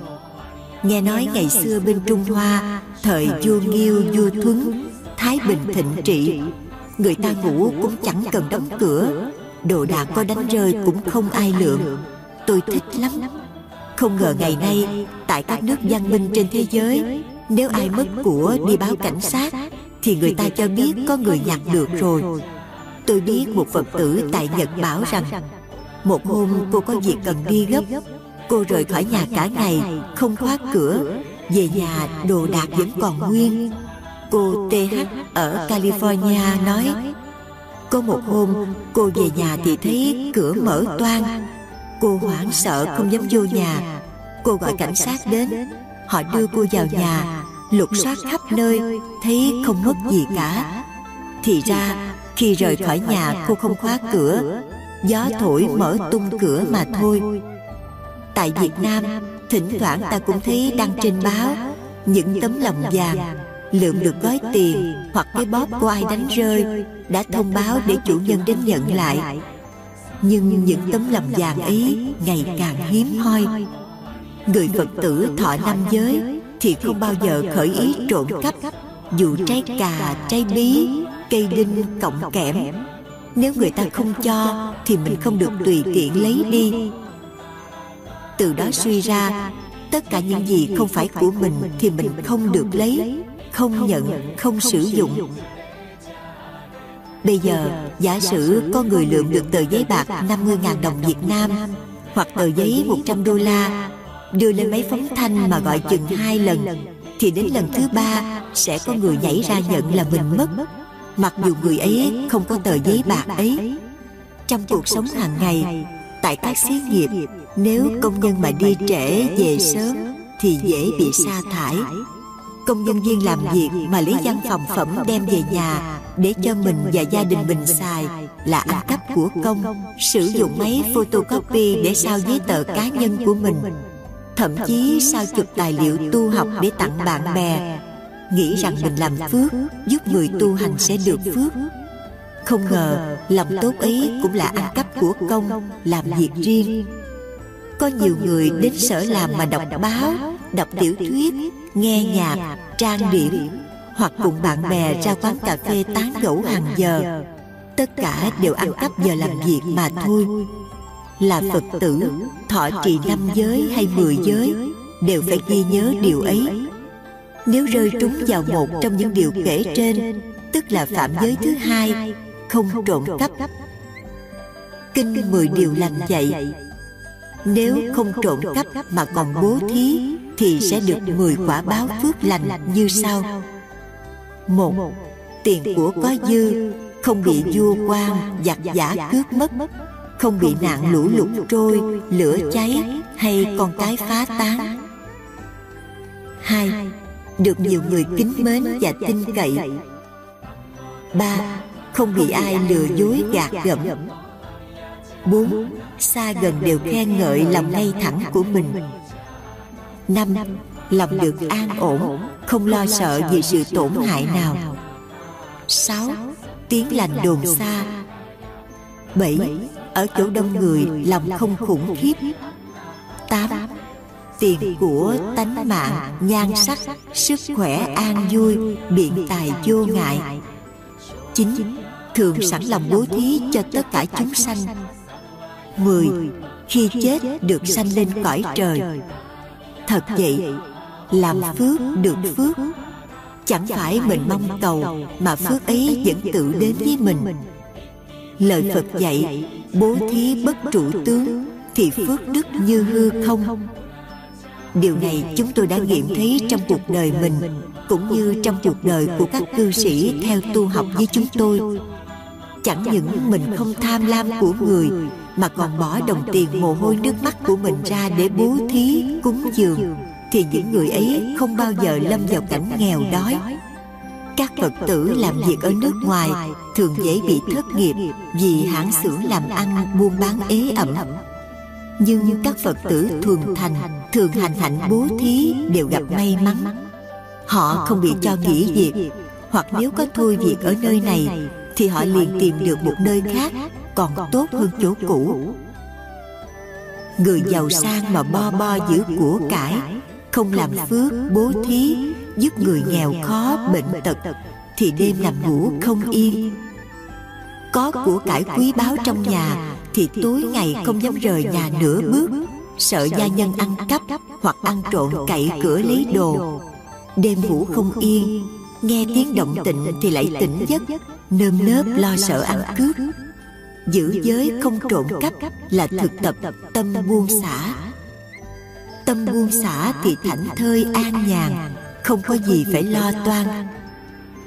vậy quý phật tử phải thường xuyên giữ giới không trộm cắp và tập bố thí buông xả thì thân tâm an lạc phước lành tăng trưởng. điều lành thứ ba không nên tà dâm phàm con người sanh ra đều do dâm dục. nhất thiết chúng sanh giai dĩ dâm dục nhi chánh tánh mạng. dâm dục là nhân sanh tử luân hồi là ma chướng ngăn trở bước đường tu giải thoát. thế nên đức phật dạy lòng dâm không trừ thì không ra khỏi trần lao. dâm tâm bất trừ trần bất khả xuất bởi vậy muốn giải thoát mà không đoạn lòng dâm thì tu ngàn kiếp cũng không bao giờ giải thoát. ở đây tu mười điều lành ta cần ngăn ngừa tà dâm chứ không phải tu rốt ráo như các bậc xuất thế. người cư sĩ đối với vấn đề sinh lý vợ chồng thì đó là chánh dâm. nhưng nếu hành dâm với người khác không phải là vợ hay chồng của mình là phạm tội tà dâm giữ được giới không tà dâm, thì gia đình được đầm ấm an vui, hạnh phúc. Con cái học hành tốt. Những đứa trẻ bụi đời, sa chân vào cạm bẫy của băng đảng, xì ke, ma túy hoặc làm đĩ điếm, đa số đều xuất phát từ những gia đình mất hạnh phúc hoặc chỉ còn một cha hay một mẹ nuôi con mà thôi. Sự dâm dục quá độ khiến cho sức khỏe hao mòn, đưa đến chỗ bệnh tật từ những bệnh phong tình, hoa liễu, giang mai, cho đến các bệnh nan y không có thuốc chữa như sida, s. Nhìn lại lịch sử việt nam cũng như trung hoa ngày xưa, có vị vua nào mà sống lâu đâu? Tam cung lục viện với hàng trăm cung phi mỹ nữ. Mặc dù có ngự y ngày đêm chăm sóc, bốc thuốc bổ cho vua. Trong lịch sử việt nam có vua lê họa triều nghĩa là vua ra chủ tọa phiên họp với triều thần bá quan văn võ mà phải nằm chứ không ngồi dậy nổi. người giữ giới không tà dâm là người biết trọng nhân nghĩa với người phối ngẫu của mình. xã hội á đông ngày xưa rất phong kiến trọng nam khinh nữ cho phép người chồng có quyền có nhiều thê thiếp cho nên có câu tục ngữ trai năm thê bảy thiếp gái chính chuyên chỉ có một chồng. thậm chí nếu cưới nhau ba năm mà không sanh con trai thì vợ chánh phải cưới vợ bé cho chồng để có con nối dõi tông đường. ngày nay các nước âu mỹ rất quý trọng người phụ nữ. các ông chồng ở âu mỹ ăn cơm xong phải rửa chén là chuyện bình thường. vì cả hai cùng đi làm thì phải phân chia nhiệm vụ đồng đều cắt cỏ khiêng thùng rác to tướng ra đường. Tưới cây, xách đồ nặng, vẫn là chuyện của các ông. Người nữ cũng tham gia mọi lĩnh vực trong xã hội, từ nghề tài xế taxi, lái xe ủi đất, cho đến làm luật sư, bác sĩ, lãnh đạo công ty xí nghiệp, làm dân biểu, thượng nghị sĩ, thủ tướng, nữ hoàng, thậm chí còn đi vào không gian, thám hiểm các vì sao xa xôi thế mà ở các nước trung đông bây giờ, người ta vẫn chèn ép người phụ nữ bằng tập tục bắt buộc người nữ ra đường, phải lấy khăn che kín để không ai nhìn thấy mặt mình. Đàn bà còn bị đàn ông đánh đòn giữa chợ. Còn đàn ông thì tha hồ, có bao nhiêu vợ cũng được. Tập tục gì quái đản. Một phật tử cho biết, tại hoa kỳ, ngày nay có tiểu bang nào đó người chồng theo đạo mormon muốn cưới bao nhiêu vợ cũng được. Họ còn phổ biến trên truyền hình phỏng vấn cả mẹ lẫn con đều làm vợ ông ta. Ảnh chụp chung quanh ông chồng có hàng chục bà vợ và hàng lố con. Quả là chuyện lạ của thế kỷ 21 Tóm lại, người Phật tử giữ gìn giới không tà dâm là người biết tôn trọng nghĩa tình với người phối ngẫu, là biết bảo vệ sức khỏe bản thân đem lại an vui hạnh phúc cho gia đình góp phần làm lành mạnh xã hội. kinh mười điều lành dạy rằng không tà dâm và giữ được tiết hạnh sẽ được bốn điều lợi ích. một sáu căn mắt tai mũi lưỡi thân và ý đều được vẹn toàn. hai đoạn trừ hết thảy những phiền não quấy nhiễu. ba ở trong đời được người khen ngợi được tiếng tốt. bốn vợ con không ai dám xâm phạm. không tà dâm là một đức hạnh mà người đời ai cũng ca ngợi quý trọng. nó là đức chung thủy. chồng hay vợ mà giữ gìn được đức chung thủy thì gia đình an vui và hạnh phúc biết bao. vợ chồng không ghen tuông nhau. điều lành thứ tư không nên nói dối. nói dối. Là nói không đúng sự thật. chuyện có nói không chuyện không nói có. sống trong xã hội người nào nói dối là tự mình làm mất lòng tin của mọi người. nói dối rất tai hại cho sự chung sống. nói dối quen miệng trở thành cái tật thì rất khó diệt trừ. nói dối mà người ta biết được thì kể như mình bị cô lập không còn ai muốn thân cận với mình. Nghĩa là nói dối sẽ làm cho uy tín mình không còn nữa. Hòa thượng thiện hoa dạy, người ta ở đời, dù nói đùa chơi cũng không được nói dối. Vì lẽ, nói dối mà người ta biết được, về sau có nói thật người ta cũng không tin. Nhất là người tu theo phật giáo lại càng không nên nói dối vì nói dối cho rằng mình chứng thánh hay đắc đạo thì tội lỗi càng to lớn. Bởi nói như thế sẽ phạm tội đại vọng ngữ. Tội đại vọng ngữ sẽ đọa vào ba đường ác. Kinh vị tằng hữu thuyết nhân duyên có kể câu chuyện năm vị tỳ kheo giả làm người tu hành đắc đạo.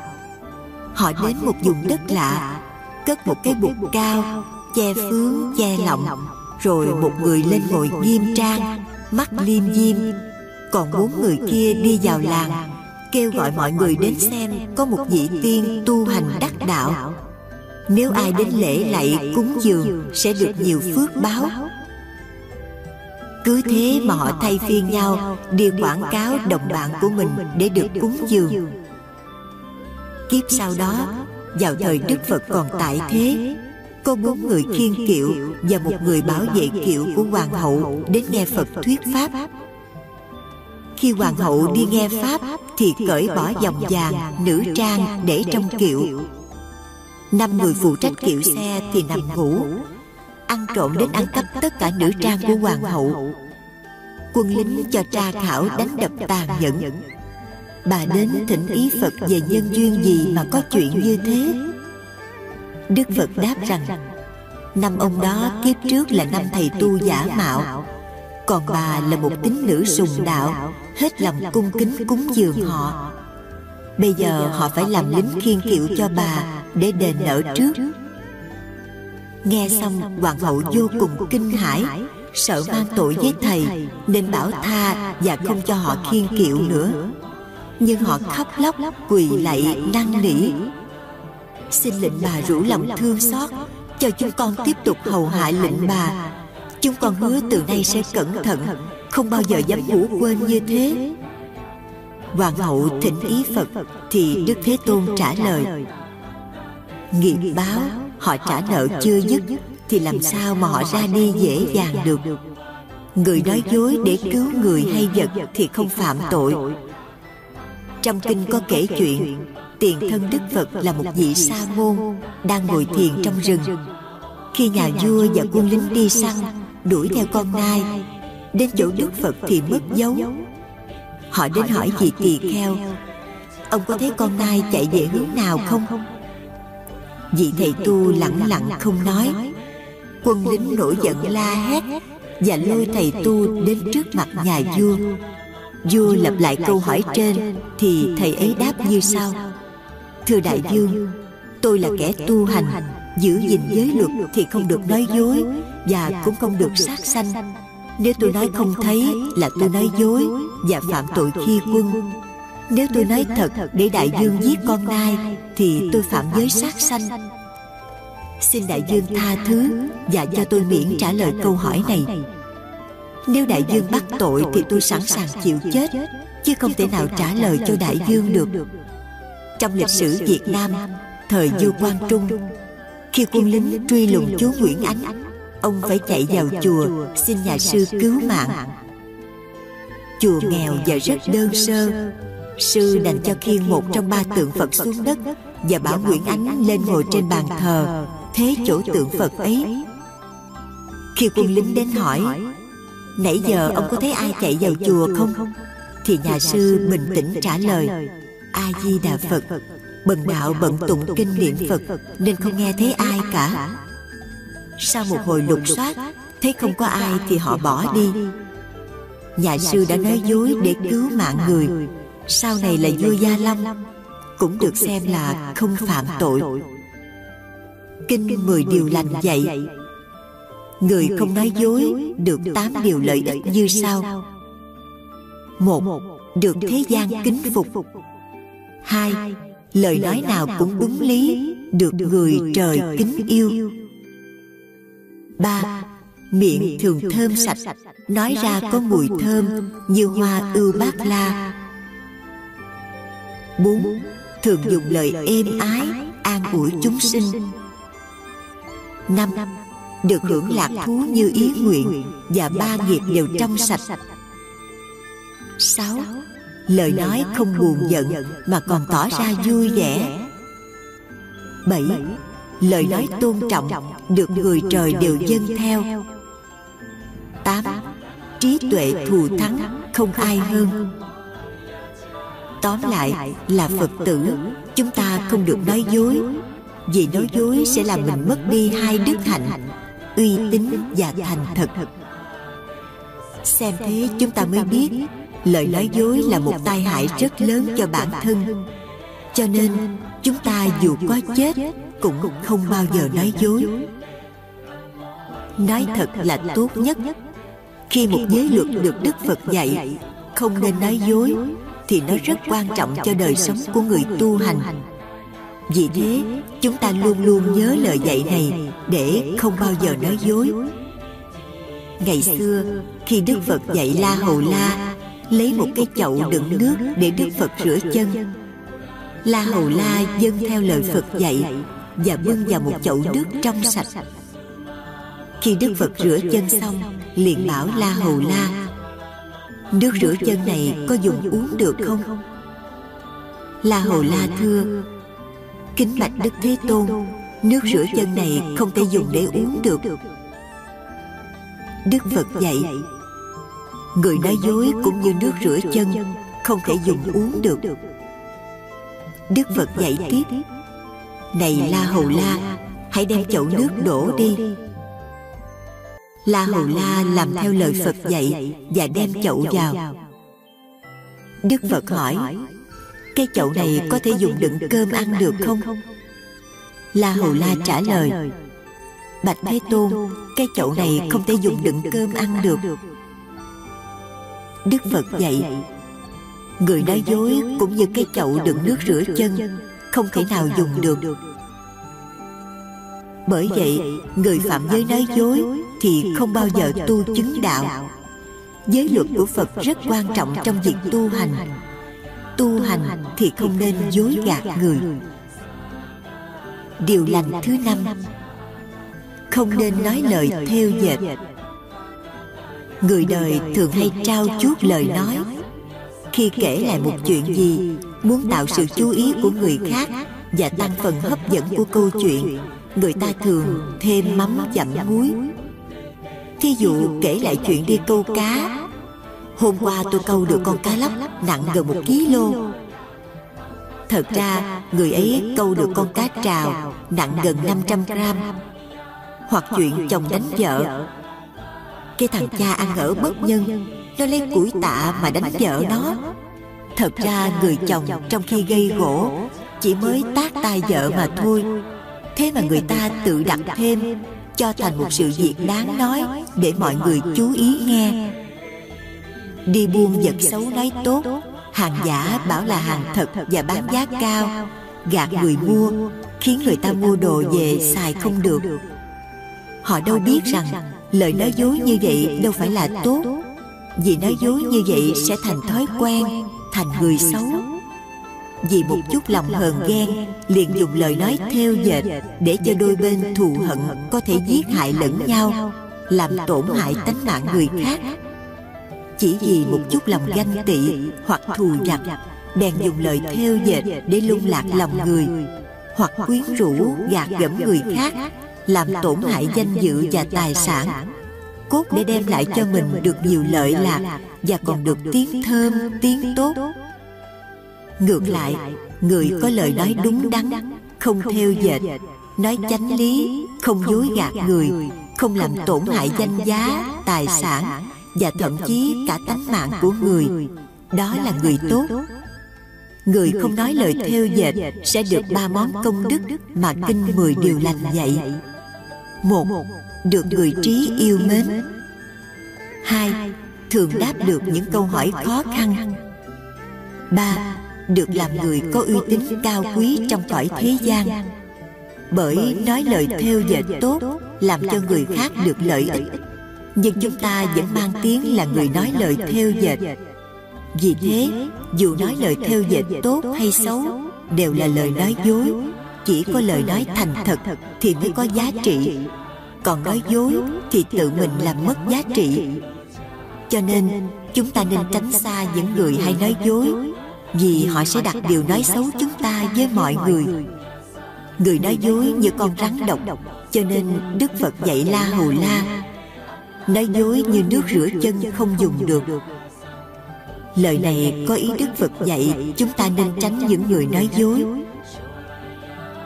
những người nói dối không thể làm bạn với chúng ta được. Vì thế, có thì nên nói có, còn không thì nên nói không. Không được dối gạt người. Biết người nói dối chỉ một lần. Và về sau này, chúng ta cố gắng như thế nào để không còn gặp mặt họ? Nếu bất đắc dĩ gặp họ, thì chúng ta nên cố gắng làm thinh là hay nhất. Và tìm cách tránh né, xa lìa đừng nên ở gần họ mà có tai họa. Khi một người nói tốt một người nào mà chúng ta xét thấy là đúng sự thật thì đó là không phải lời theo dệt. còn ngược lại là lời nói theo dệt. cũng vậy khi một người nói xấu người khác thì chúng ta nên xét lại xem người có xấu ác như vậy không.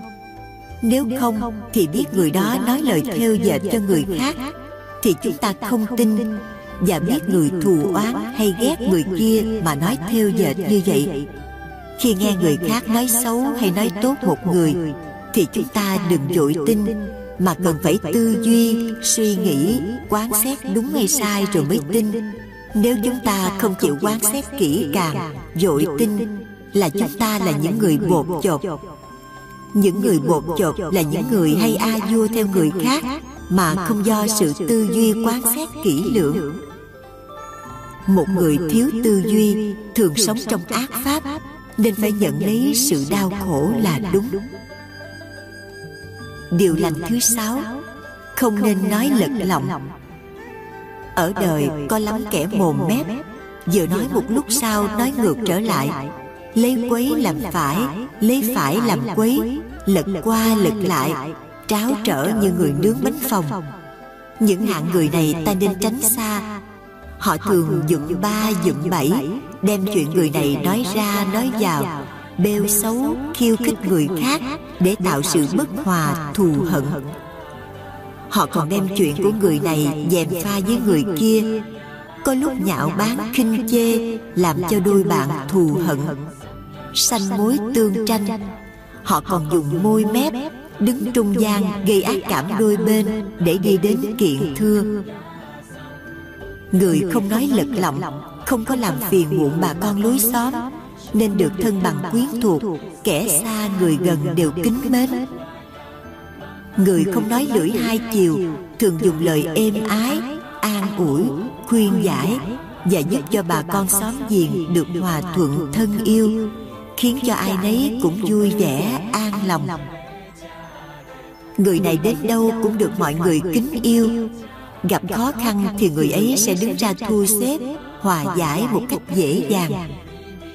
Người không nói lật lọng là người luôn luôn đem lời nói hòa giải, giúp cho mọi người sống trong xã hội được an vui, hạnh phúc. Ngày xưa, thời tam quốc, ở trung hoa, có những người chuyên đi du thuyết. Họ là người học rộng hiểu nhiều, nói lời hòa nhã có sức thuyết phục. Họ thường được các vua cử sang nước khác để du thuyết, phân tích cho vua bên kia nghe ưu và khuyết của mỗi bên, những cái lợi và hại của việc đánh nhau. Để cuối cùng thuyết phục được đối phương phải lui binh hoặc hưu chiến. Ngày nay, các quốc gia trên thế giới cũng có gửi đặc sứ hoặc sứ thần đi sang nước khác như trung đông, nam phi, để dàn xếp những vụ tranh chấp. Tất cả những việc làm ấy là do tài năng của người có khả năng ăn nói khéo. Kinh mười điều lành dạy, kẻ nào nói lời hòa giải thì được năm điều không thể phá hoại. Một, được nhân bất hoại vì bản thân mình không bao giờ có ý hại người. Hai được làm con trong dòng họ sum họp. vì nhân mình không gây chia rẽ bà con quyến thuộc của người. ba được đức tin bất hoại vì nhân thuận theo nghiệp đời trước của mình. bốn được pháp hạnh bất hoại vì nhân chỗ tu của mình rất kiên cố. năm được thiện hữu tri thức bất hoại vì nhân mình không hay nói dối người vậy, người phật tử tại gia phải giữ gìn giới, không nói lật lọng. Và thường hành hạnh nói lời hòa nhã, êm ái, thì sẽ được phước đức lớn. Không nói lời lật lọng, tức là nói dối bằng cách lật ngược sự việc. Lấy việc phải làm việc quấy, lấy việc quấy làm việc phải. Cho nên, lời nói lật lọng là của những người nhiều mồm, nhiều mép, thường nói qua nói lại những người này chúng ta nên tránh xa chứ không nên ở gần họ. Họ là những người không đáng tin cậy không nên giao việc lớn cho những người này. họ là những người gian tham vô độ khó mà lường được. nếu ở gần người hay nói lật lọng thì nên dọn nhà đi nơi khác chớ ở gần sớm muộn gì cũng bất an. cho nên người nói dối người nói lời theo dệt và người nói lời lật lọng thì không nên làm bạn với những người này. Thường nên sống xa lánh họ, vì họ sẽ làm hại chúng ta bằng cách này hay bằng cách khác. Điều lành thứ bảy, không nên nói lời hung ác. Nói lời hung ác là nói ác cho kẻ khác. Nói người ta hung dữ, phao phản người, luôn luôn bươi móc việc xấu của người người nói những lời hung ác là người tánh tình cộc cằn, thô lỗ. Thường hay mắng nhiếc, nguyền rủa hoặc thề thốt nói những lời độc địa, khiến cho mọi người nghe thấy sợ hãi. Với tánh tình như vậy, họ là những người không biết sửa sai nên tánh nào tật nấy. Họ không biết hổ thẹn, xấu hổ. Chỉ biết lấn áp người khác, làm cho mọi người đều phải quy phục, đều ở dưới tay họ bảo sao thì làm theo không được chống trái. Họ tìm mọi cách để diệt những người trên cơ họ. theo luật nhân quả người nào dùng lời nói ác độc thề thốt đó là tự hại mình mà không biết. tưởng là nói như vậy là làm cho người ta sợ và bái phục. ví dụ một tôi có nói gian cho tôi chết đi. hai kẻ nào nói gian cho tôi thì trời đánh cho nó chết đi. Ba, tôi có nói như vậy ra đường sẽ bị xe cán chết. Trên đây là những lời thề thốt mà những người hung dữ thường hay nói. Người không nói lời hung ác là người biết dùng ái ngữ, lời nói ngọt ngào nhẹ nhàng, êm dịu. Nên tục ngữ việt nam có câu, nói ngọt lọt đến xương hoặc lời nói không mất tiền mua lựa lời mà nói cho vừa lòng nhau. người không nói lời hung ác là những người thường nói lời ôn tồn nhã nhặn. hàm chứa một tâm hồn đầy nhân ái tha thứ bao dung. kinh mười điều lành dạy rằng kẻ nào không nói lời hung dữ sẽ được tám món công đức.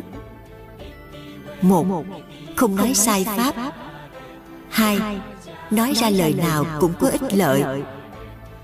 ba nói lời nào cũng đúng chân lý. bốn lời nói nào cũng khôn khéo. năm nói điều chi ai cũng dân theo. sáu lời nói nào thốt ra cũng được người ta tin dùng. bảy nói điều chi cũng không có ai chê bai.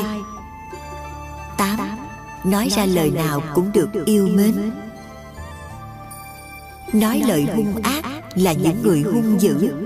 Chớ những người hiền lành thì không bao giờ nói lời hung ác. Cho nên, khi chúng ta tiếp xúc với mọi người, thì người nói lời hung ác dễ nhận thấy nhất. Chỉ một lúc là lời nói phách lối có vẻ ta đây, khiến ai cũng không ưa thích. Lời hung ác có nhiều loại. Một, lời chửi mắng. Hai, lời thề thốt ba, lời nói xấu người khác. Bốn, lời chê bai người khác. Năm, lời nói tục tiểu. Sáu, lời nói đâm thọc. Bảy, lời nói chửi thề. Tám, lời nói dối. Chín, lời nói theo dệt. Mười, lời nói tráo trở. Mười một lời nói nạt nộ. mười hai. Lời nói du khống. mười ba. Lời nói nịnh hót. Điều lành thứ tám. Không nên tham lam. Cây gốc sanh tử luân hồi là lòng dục, tức là lòng ham muốn. Lòng ham muốn có năm món dục lạc. Năm món dục lạc gồm có như sau. Một tài là tiền của tài sản. hai sắc là sắc đẹp phụ nữ. ba danh là danh vọng quyền cao chức tước. bốn thực là ăn uống. năm thùy là ngủ nghỉ.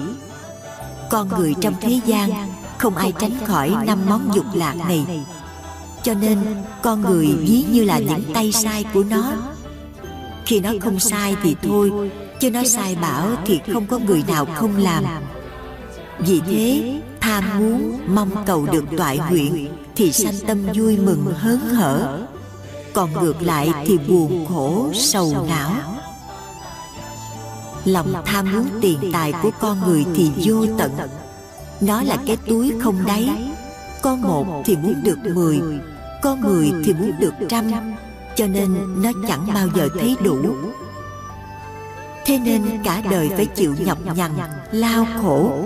không bao giờ có những phút nghỉ ngơi ngồi chơi thoải mái. nhưng người ta khéo lý luận để che đậy và nói rằng cố ráng làm để sau này được sung sướng. vậy mà cả đời chẳng thấy sung sướng phút nào cả. dù cho của cải có chứa đầy nhà nhưng lòng tham của con người không bao giờ thấy đầy đủ. Biết đủ thì thấy đủ. Chờ cho đủ thì biết đến bao giờ mới đủ. Tri túc, tiện túc, đại túc, hà thời túc. Người xưa dạy như vậy. Trên đây là lòng tham tiền tài vật chất. Còn dưới đây là lòng tham sắc đẹp. Tham sắc đẹp thì làm hao phí nhiều tiền bạc còn sức khỏe và tinh thần thì suy nhược. biết rõ như vậy nhưng những người say mê sắc dục cả đời chạy theo bóng dáng hình hài phụ nữ bỏ phế gia can làm gia đình tan nát. cho nên ca dao có câu gió đưa bụi chuối sau hè anh mê vợ bé bỏ bè con thơ.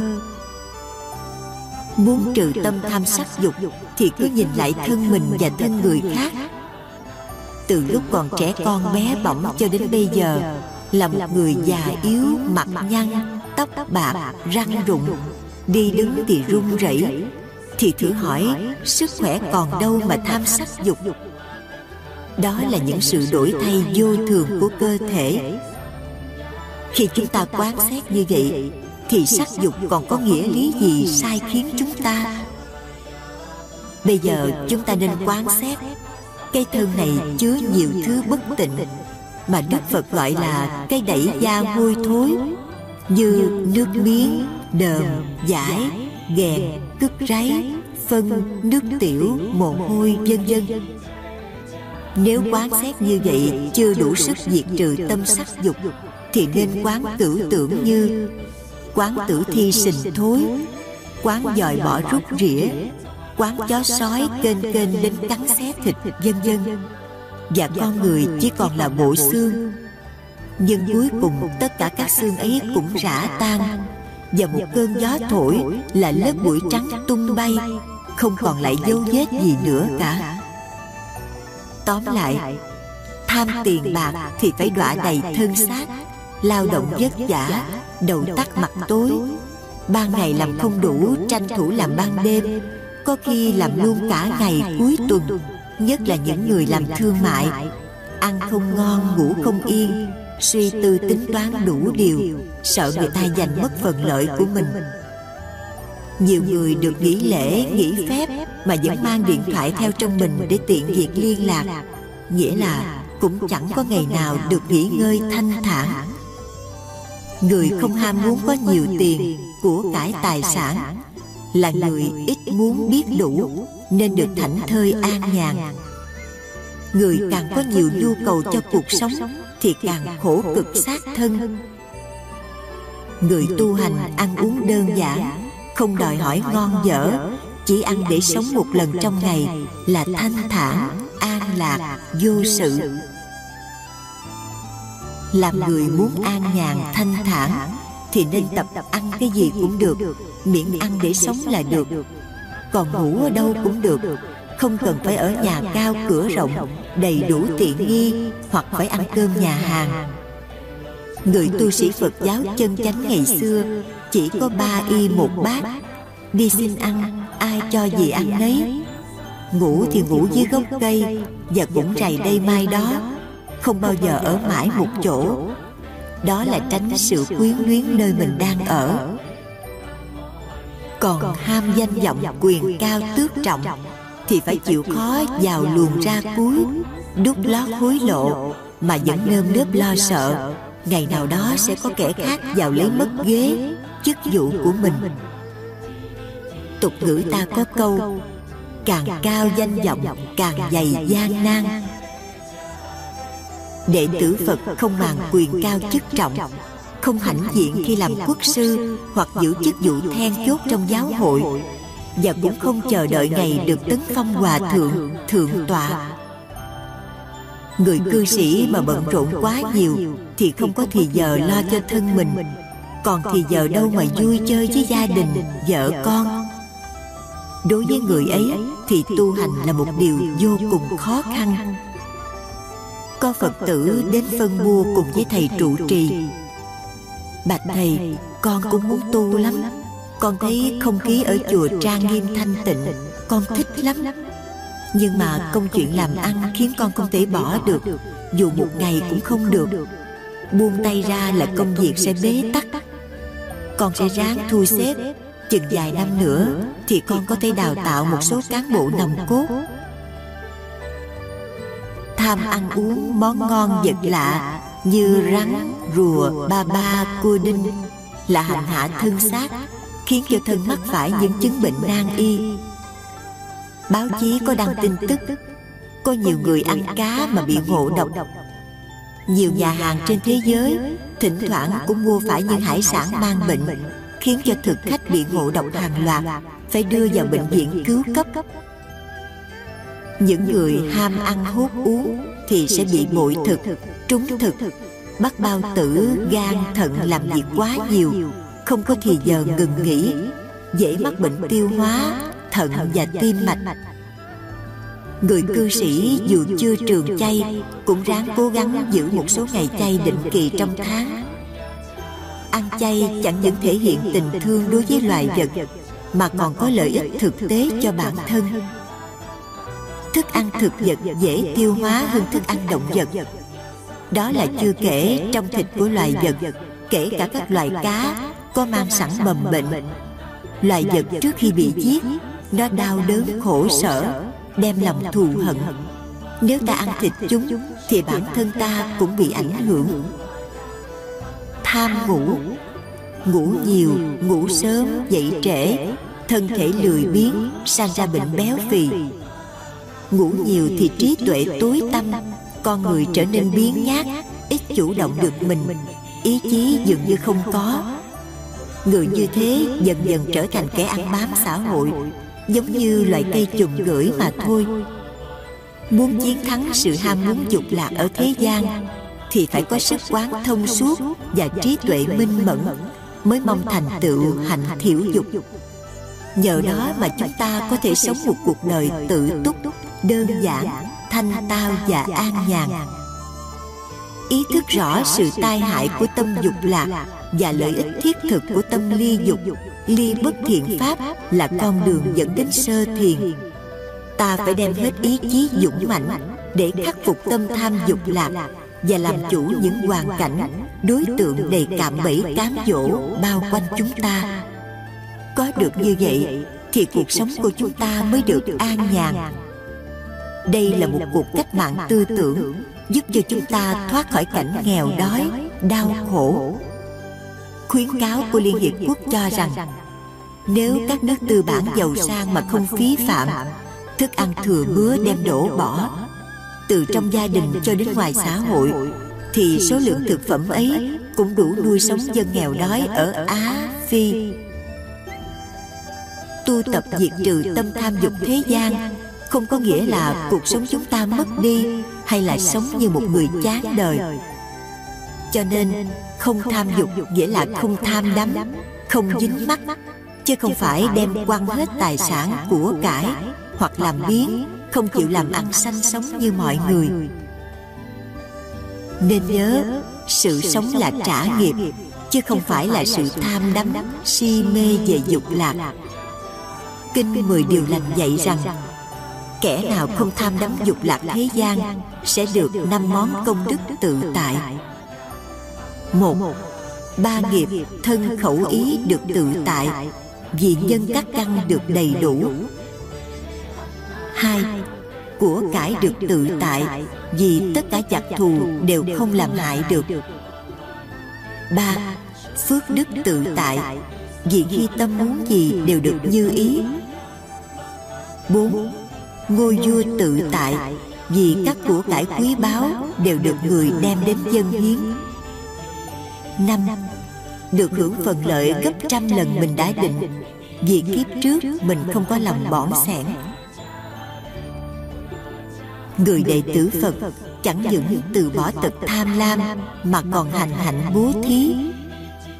Bố thí tức là hạnh buông xả, buông bỏ không chất chứa tài sản của cải mà còn chia sẻ cho người nghèo khổ bất hạnh. không màng công danh phú quý không bận tâm tranh danh đoạt lợi. hằng sống với tâm buông xả thì tâm trí thảnh thơi dạo chơi thanh thản giấc ngủ an lành ít bệnh ít khổ. người có nhiều tài sản của cải danh lợi thì sẽ mệt mỏi nhiều và sẽ đi chậm hơn những người có ít tài sản trên hành trình về xứ Phật, tức là giải thoát khỏi sanh tử luân hồi. Điều lành thứ chín, không nên sân giận. Người tu theo Phật giáo phải thực hành cho kỳ được, tâm không hờn giận. Đứng trước các đối tượng, ta phải cố tránh, đừng để mọi sự, mọi việc xảy ra sự tranh chấp ác pháp, khiến cho chúng ta phải sân hận khi gặp cảnh dễ sân thì phải luôn luôn giữ sắc mặt bình thường. nghĩa là nếu sắc mặt đang vui vẻ gặp điều nghịch ý bỗng nhiên thay đổi cao có đỏ gay thì đó không phải là người tu. người tu mười điều lành lúc nào cũng giữ tánh nết hiền hòa đừng để nổi cơn hung ác.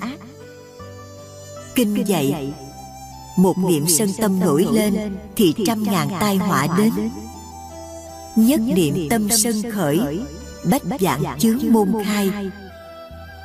người xưa cũng nói hãy dặn tâm giận xuống chỉ trong một giây mà thôi để rồi khỏi sợ cả trăm ngày.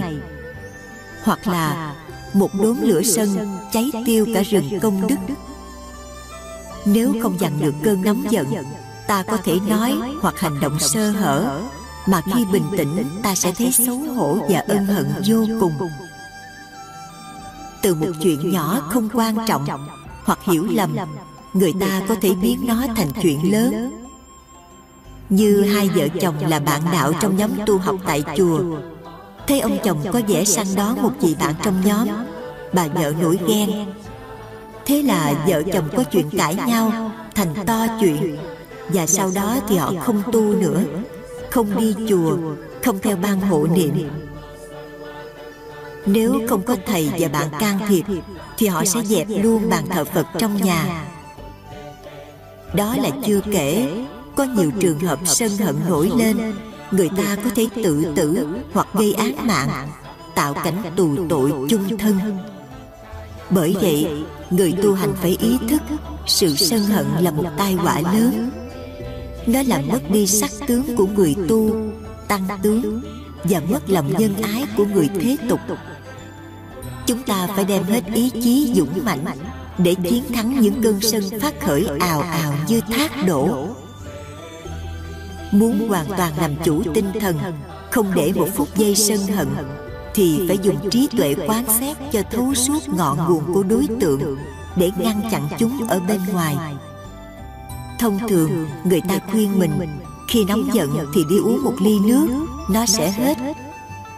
thật ra đi uống nước thì cơn giận có giảm xuống. nhưng nó vẫn tiếp tục tuôn trào nhất là khi ta ngồi thiền.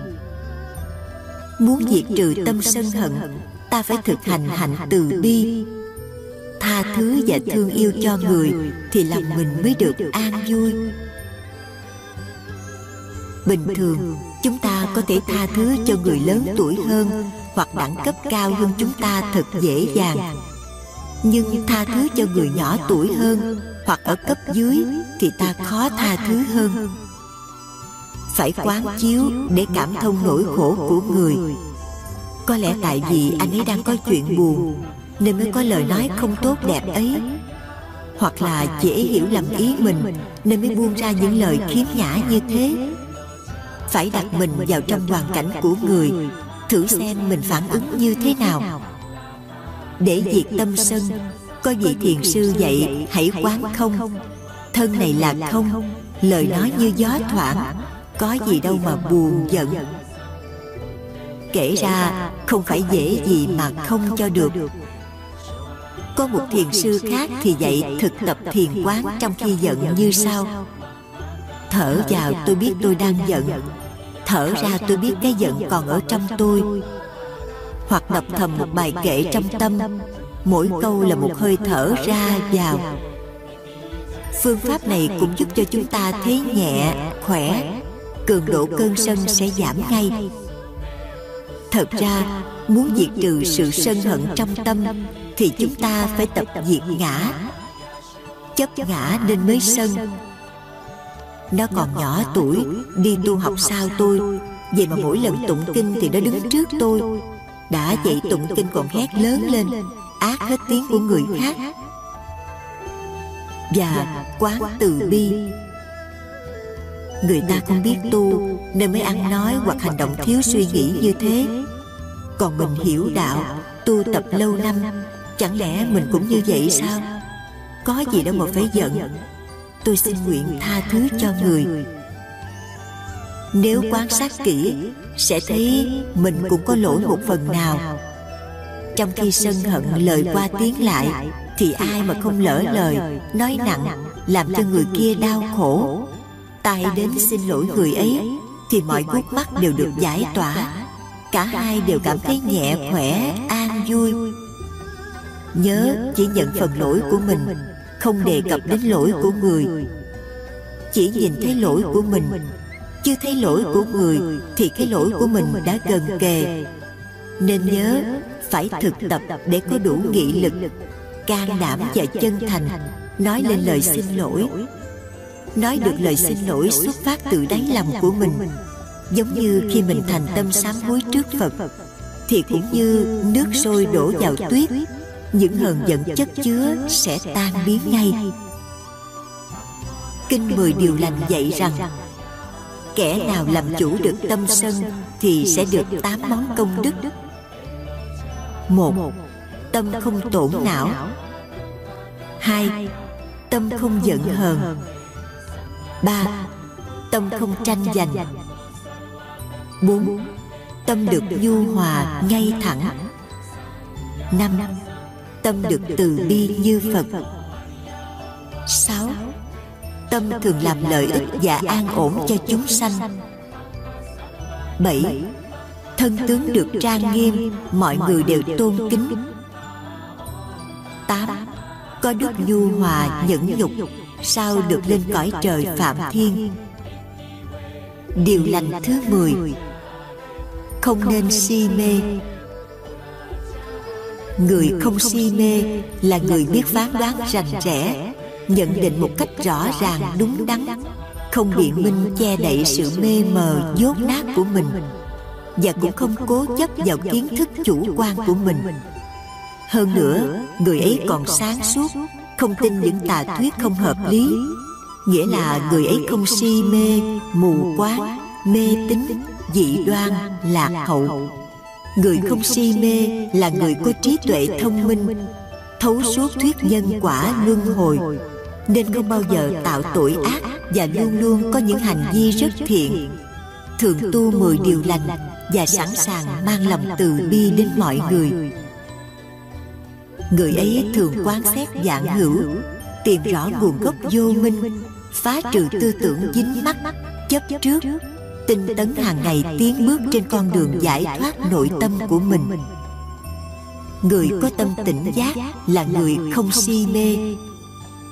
Người tỉnh giác cao thì tâm được định tĩnh. Muốn được tâm tỉnh giác, trước phải phá cho được hôn trầm thùy biên. Hôn trầm thùy biên vô ký là trạng thái tâm trí mờ mịt, hoặc buồn ngủ hay không nhớ, không biết gì cả đây là tình trạng chung của những người tu thiền. Nếu không tỉnh thức, thì hành giả sẽ buồn ngủ ngủ gục và rơi vào tình trạng mờ mịt, không hay biết gì cả. Một số người tu thiền, sau một thời gian tu tập, khi rơi vào tình trạng này, họ cứ nghĩ rằng mình đã nhập định. Làm sao mà nhập định cho được khi con người còn đủ tham sân si, giữ giới không nghiêm minh? Đức phật dạy, con đường tu chứng phải trải qua tu học tam vô lậu. Tam vô lậu học là giới định tuệ. Nhờ trì giới nghiêm nhập ngăn ác, diệt ác pháp, sanh thiện, tăng trưởng thiện. Hành giả, ly dục, ly bất thiện pháp, nhập sơ thiền. Nhân giới sanh định, nhân định sanh tuệ. Đó là cổ đức đã dạy sân si nghiệp chướng chẳng chừa. Bo bo mà giữ, tương dưa làm gì? Ngoài hôn trầm thùy biên, người tu thiền còn phải tránh trạo cử. Con người lúc nào cũng rõ rậy khó chịu, quay bên này, móc bên kia, suy tính đủ thứ. Hoặc hối quá, nghĩa là ân hận mãi về một việc làm trong quá khứ. Tóm lại người phật tử giữ giới không si mê, trước tiên phải từ bỏ rượu. Rượu làm cho tâm trí mờ tối, khiến cho ta có những lời nói và hành động sai lầm, tai hại. Trong khi tu tập thì phải duy trì giờ giấc công phu, ăn uống điều độ, không ăn phi thời. Không cố gắng thức khuya, dù là công phu, vì thân thể mệt nhọc rã rời thì công phu cũng vô ích mà thôi nói một cách khác hôn trầm thùy miên và trạo cử hối quá là những chướng ngại đưa đến si mê mà người phật tử nhất là những người tu thiền cần phải ghi nhớ. nếu người sống với mười điều lành để phá trừ được si mê thì sẽ thành tựu mười công đức như kinh mười điều lành dạy. một được ý vui chân thiện và bạn chân thiện hai tin sâu nhân quả thà bỏ thân mạng chứ không làm điều ác. ba chỉ quy y theo phật không quy y theo thiên thần ngoại đạo. bốn tâm được ngay thẳng chánh kiến. năm thường sanh lên cõi trời khỏi bị đọa ba đường ác. sáu phước huệ không lường thường tăng lên mãi bảy. Dứt hẳn đường tà chăm tu chánh đạo. tám. Không còn lòng chấp ngã bỏ hết nghiệp ác. chín. Trụ nơi chánh kiến. mười. Khỏi bị nạn dữ. sống mười điều lành. người sống với mười điều lành thường chế ngự lòng buông lung của mình bỏ các nghiệp dữ quyết thành tựu các nghiệp lành, đó là thuận theo chánh đạo. Sống với mười điều lành, chỉ có người trí mới ý thức sự lợi ích của nó đối với cuộc sống, nên quyết tâm thực hành cho bằng được.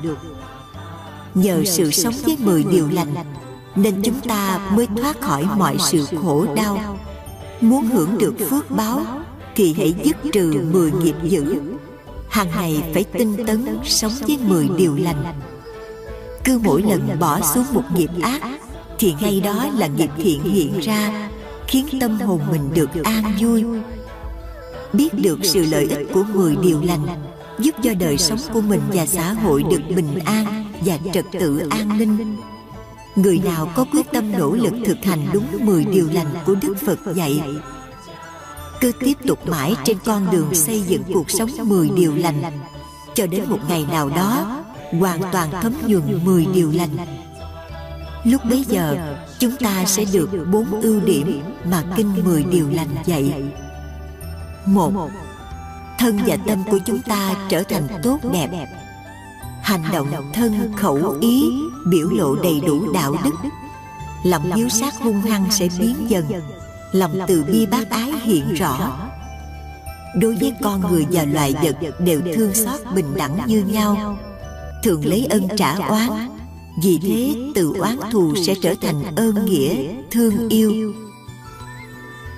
hai khi tâm không còn giận hờn dù bất cứ hoàn cảnh nào có căm tức đến đâu cũng không lộ vẻ giận hờn hoặc thù oán.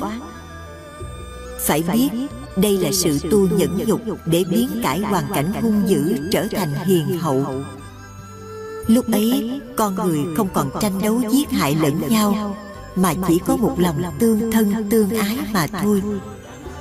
ba chúng ta có đủ duyên mới được nghe bài thuyết pháp do thích đệ hoàng nhân đã trợ duyên cho tôn giả tu bồ đề bằng pháp môn 10 điều lành để thoát khỏi bệnh tật nơi thân mà còn hưởng được kết quả giải thoát nơi tâm hồn mình 4.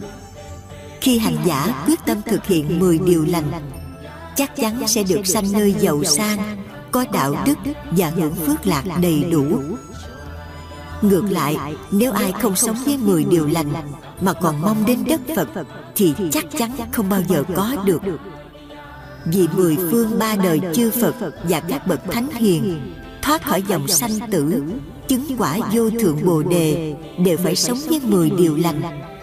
Và nhất là lấy mười điều lành làm căn bản cho sự tu hành của mình. Mười điều lành có công năng giúp cho chúng ta ngăn ngừa được các hành vi độc ác. Nhờ vậy, tất cả hoàn cảnh đều được yên lành, vui tươi. Mười điều lành giúp cho thân khẩu ý của chúng ta lần lần tiêu tội và được thanh tịnh. Do tâm hồn thanh tịnh, nên con người mới thoát ly sanh tử và cuộc sống mới được hoàn toàn an vui trong mọi cảnh. Dù thuận hay nghịch cũng trọn vẹn không chướng ngại. Cho nên, người sống với mười điều lành là người đầy đủ hạnh phúc nhất trần gian khi dạng hữu không còn là chướng ngại trong thân tâm, thì sự đau khổ cũng lần lần chấm dứt. Tư tưởng được an ổn và thường sống trong trạng thái bình thường, thanh tịnh, thanh thản, thì cơ thể bắt đầu không bệnh tật, tâm luôn thơ thới, an lạc, cuộc sống đầy đủ hạnh phúc. Đó là nhờ sống với mười điều lành nên tạo phước báo rõ ràng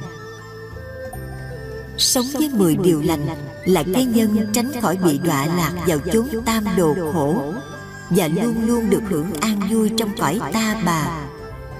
Nếu ai có thể tiến sâu hơn mười điều lành này thì sẽ được vào niết bàn vĩnh cửu. Do sự ích lợi của pháp môn này, chúng tôi thành tâm khuyên mọi người tu theo đạo phật thì trước tiên nên sống với mười điều lành nó là nguồn gốc cơ bản giải thoát của phật giáo. bởi mười điều lành là một pháp môn giúp cho mọi người ngay từ khi sơ cơ mới biết tu hành theo phật giáo. nhưng nó lại đạt được kết quả giải thoát rất là vĩ đại. nếu ai chịu khó thực hiện tiến tu pháp môn này hàng ngày chắc chắn sẽ được giải thoát khỏi tâm hồn đau khổ của thế gian hòa mình trong thiện pháp lúc bấy giờ, ba giá tuần lên dây đàn, đến trước mặt tôn giả tu bồ đề, dùng lời ca và tiếng đàn, nói lên phương tiện tu hành của cõi thích đệ hoàng nhân. Kiết kiết thường không sát, niệm niệm không rối loạn, thì trần cấu ác dứt mong sớm từ thiên giác, tâm bạc qua dòng hữu, hàng ma độ các kiếp. Công đức như biển lớn mong chóng từ định dậy. Mắt định như hoa sen. Các hữu thường không dính. Không về làm quay về. Định không kịp thì dậy.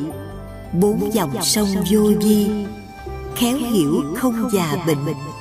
Đây thoát họa hữu vi cuối mong tôn sớm dậy. Năm trăm trời ở trên. Thích chủ đích thân đến muốn xem tôn nhan thánh hiểu không xin mau dậy. tăng nhất a hàm. Qua bài kệ trên lời khuyên của thích đệ hoàng nhân dạy chúng ta phải dứt trừ sát sanh.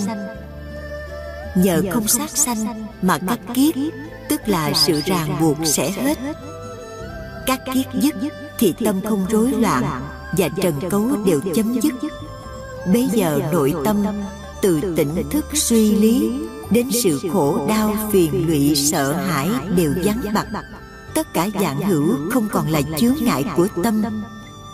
Nghĩa là tâm không dướng mắt với dạng vật. Dù trong cảnh thuận hay nghịch đều vượt thoát khỏi. Tức là hàng phục được các ma chướng bên ngoài cũng như chính trong tâm của mình. Vì thế các kiếp không còn phá phách nữa. Người tu hành được như vậy công đức lớn như núi tu di, như biển cả không lấy gì so sánh được. Tâm chúng sanh vốn không dính mắc không phiền não. Chỉ vì vô minh lầm chấp cái ngã, ta và ngã sở của ta nên có dính mắc có phiền não. Tâm chúng sanh thường sống trong thường lạc ngã tịnh nhưng vì tham sân si ở bên ngoài khởi dậy, khiến cho tâm mất bình thường, vì nó đang duyên theo sáu trần. Muốn làm chủ được già bệnh thì phải giữ tâm an vui, đừng để phiền não xen vào. Nhờ cố giữ gìn, tức là sống với mười điều thiện, thì thân dần dần sẽ ít bệnh tật.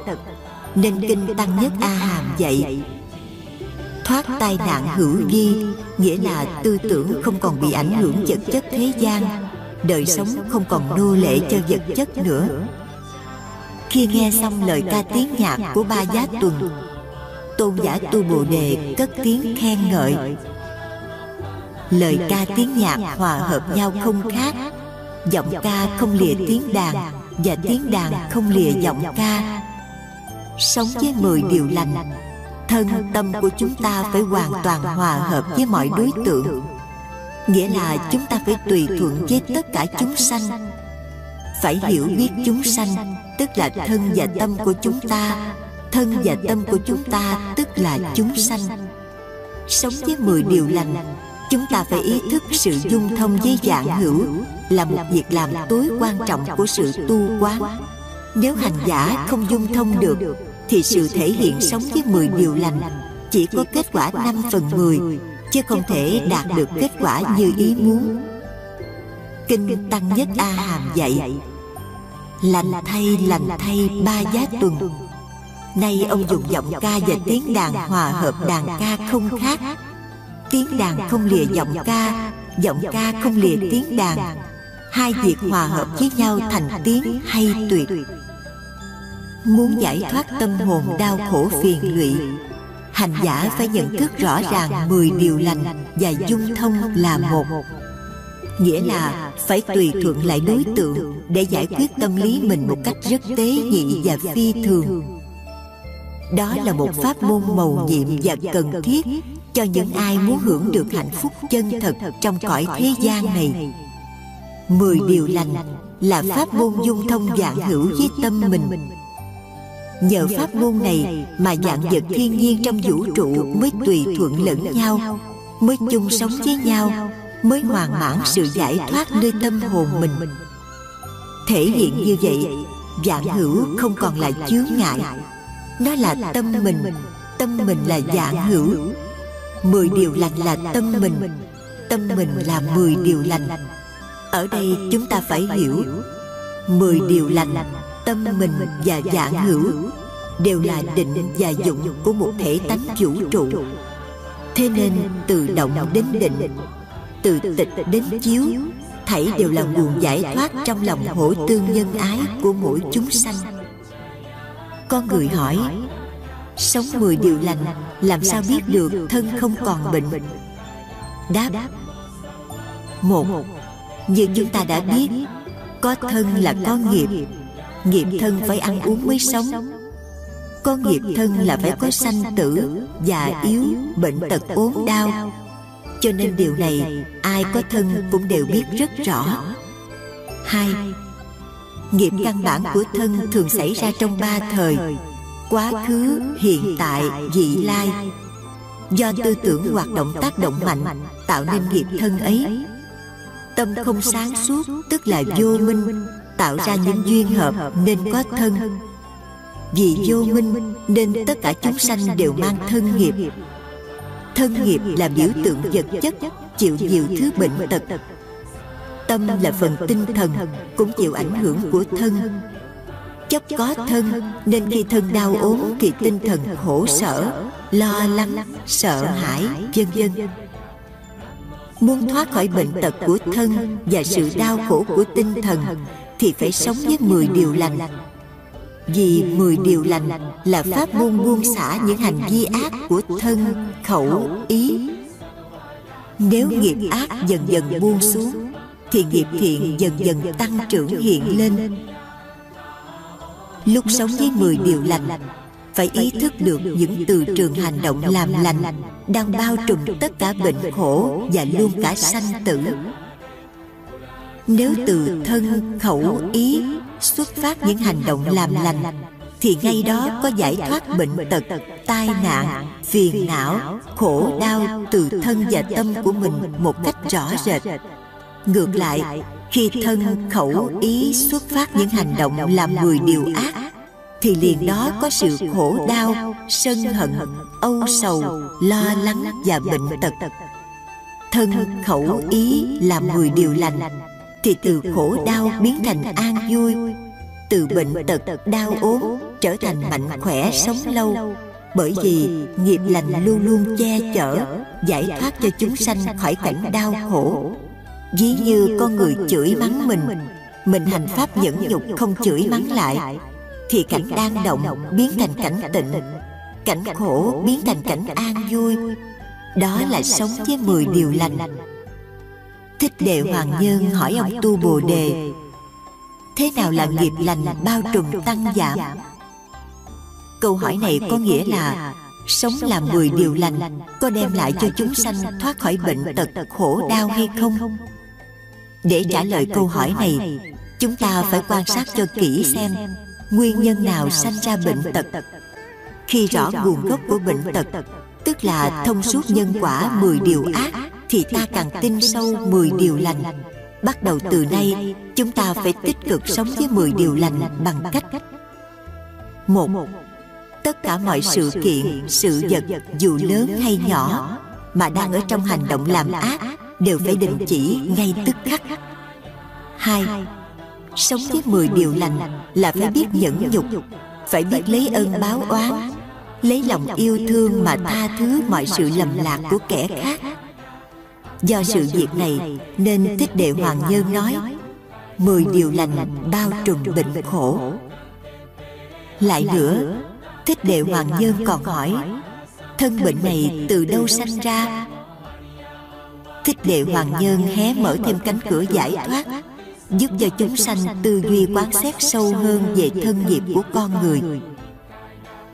chúng tôi xin nhường lại cho quý vị tự quan xét lấy thân bệnh của mình để tìm hiểu do từ đâu sanh ra, cái gì tạo nên bệnh? Ai làm thân bệnh? Thân bệnh hay tâm bệnh? Bao nhiêu câu hỏi này chúng ta lần lượt quan xét nếu thân không có tâm thì thân không biết đau. Như thầy ma lấy gì gọi là thân bệnh? Nếu có tâm mà không có thân thì lấy đâu có bệnh? Vì tâm vốn vô hình vậy cái bệnh này từ đâu đến? thích đệ hoàng nhân còn hỏi tôn giả tu bồ đề. Bệnh này do thân sanh hay ý sanh? thích đệ hoàng nhân đã mở thêm cánh cửa cõi không bệnh tật để chúng sanh được bước vào.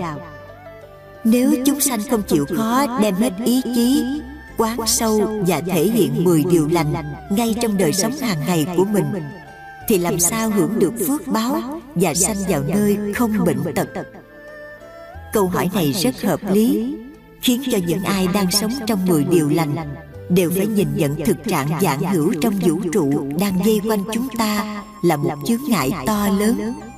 nhờ có sống với 10 điều lành chúng ta phải quán xét mới rõ tường tận nguồn gốc của phiền não.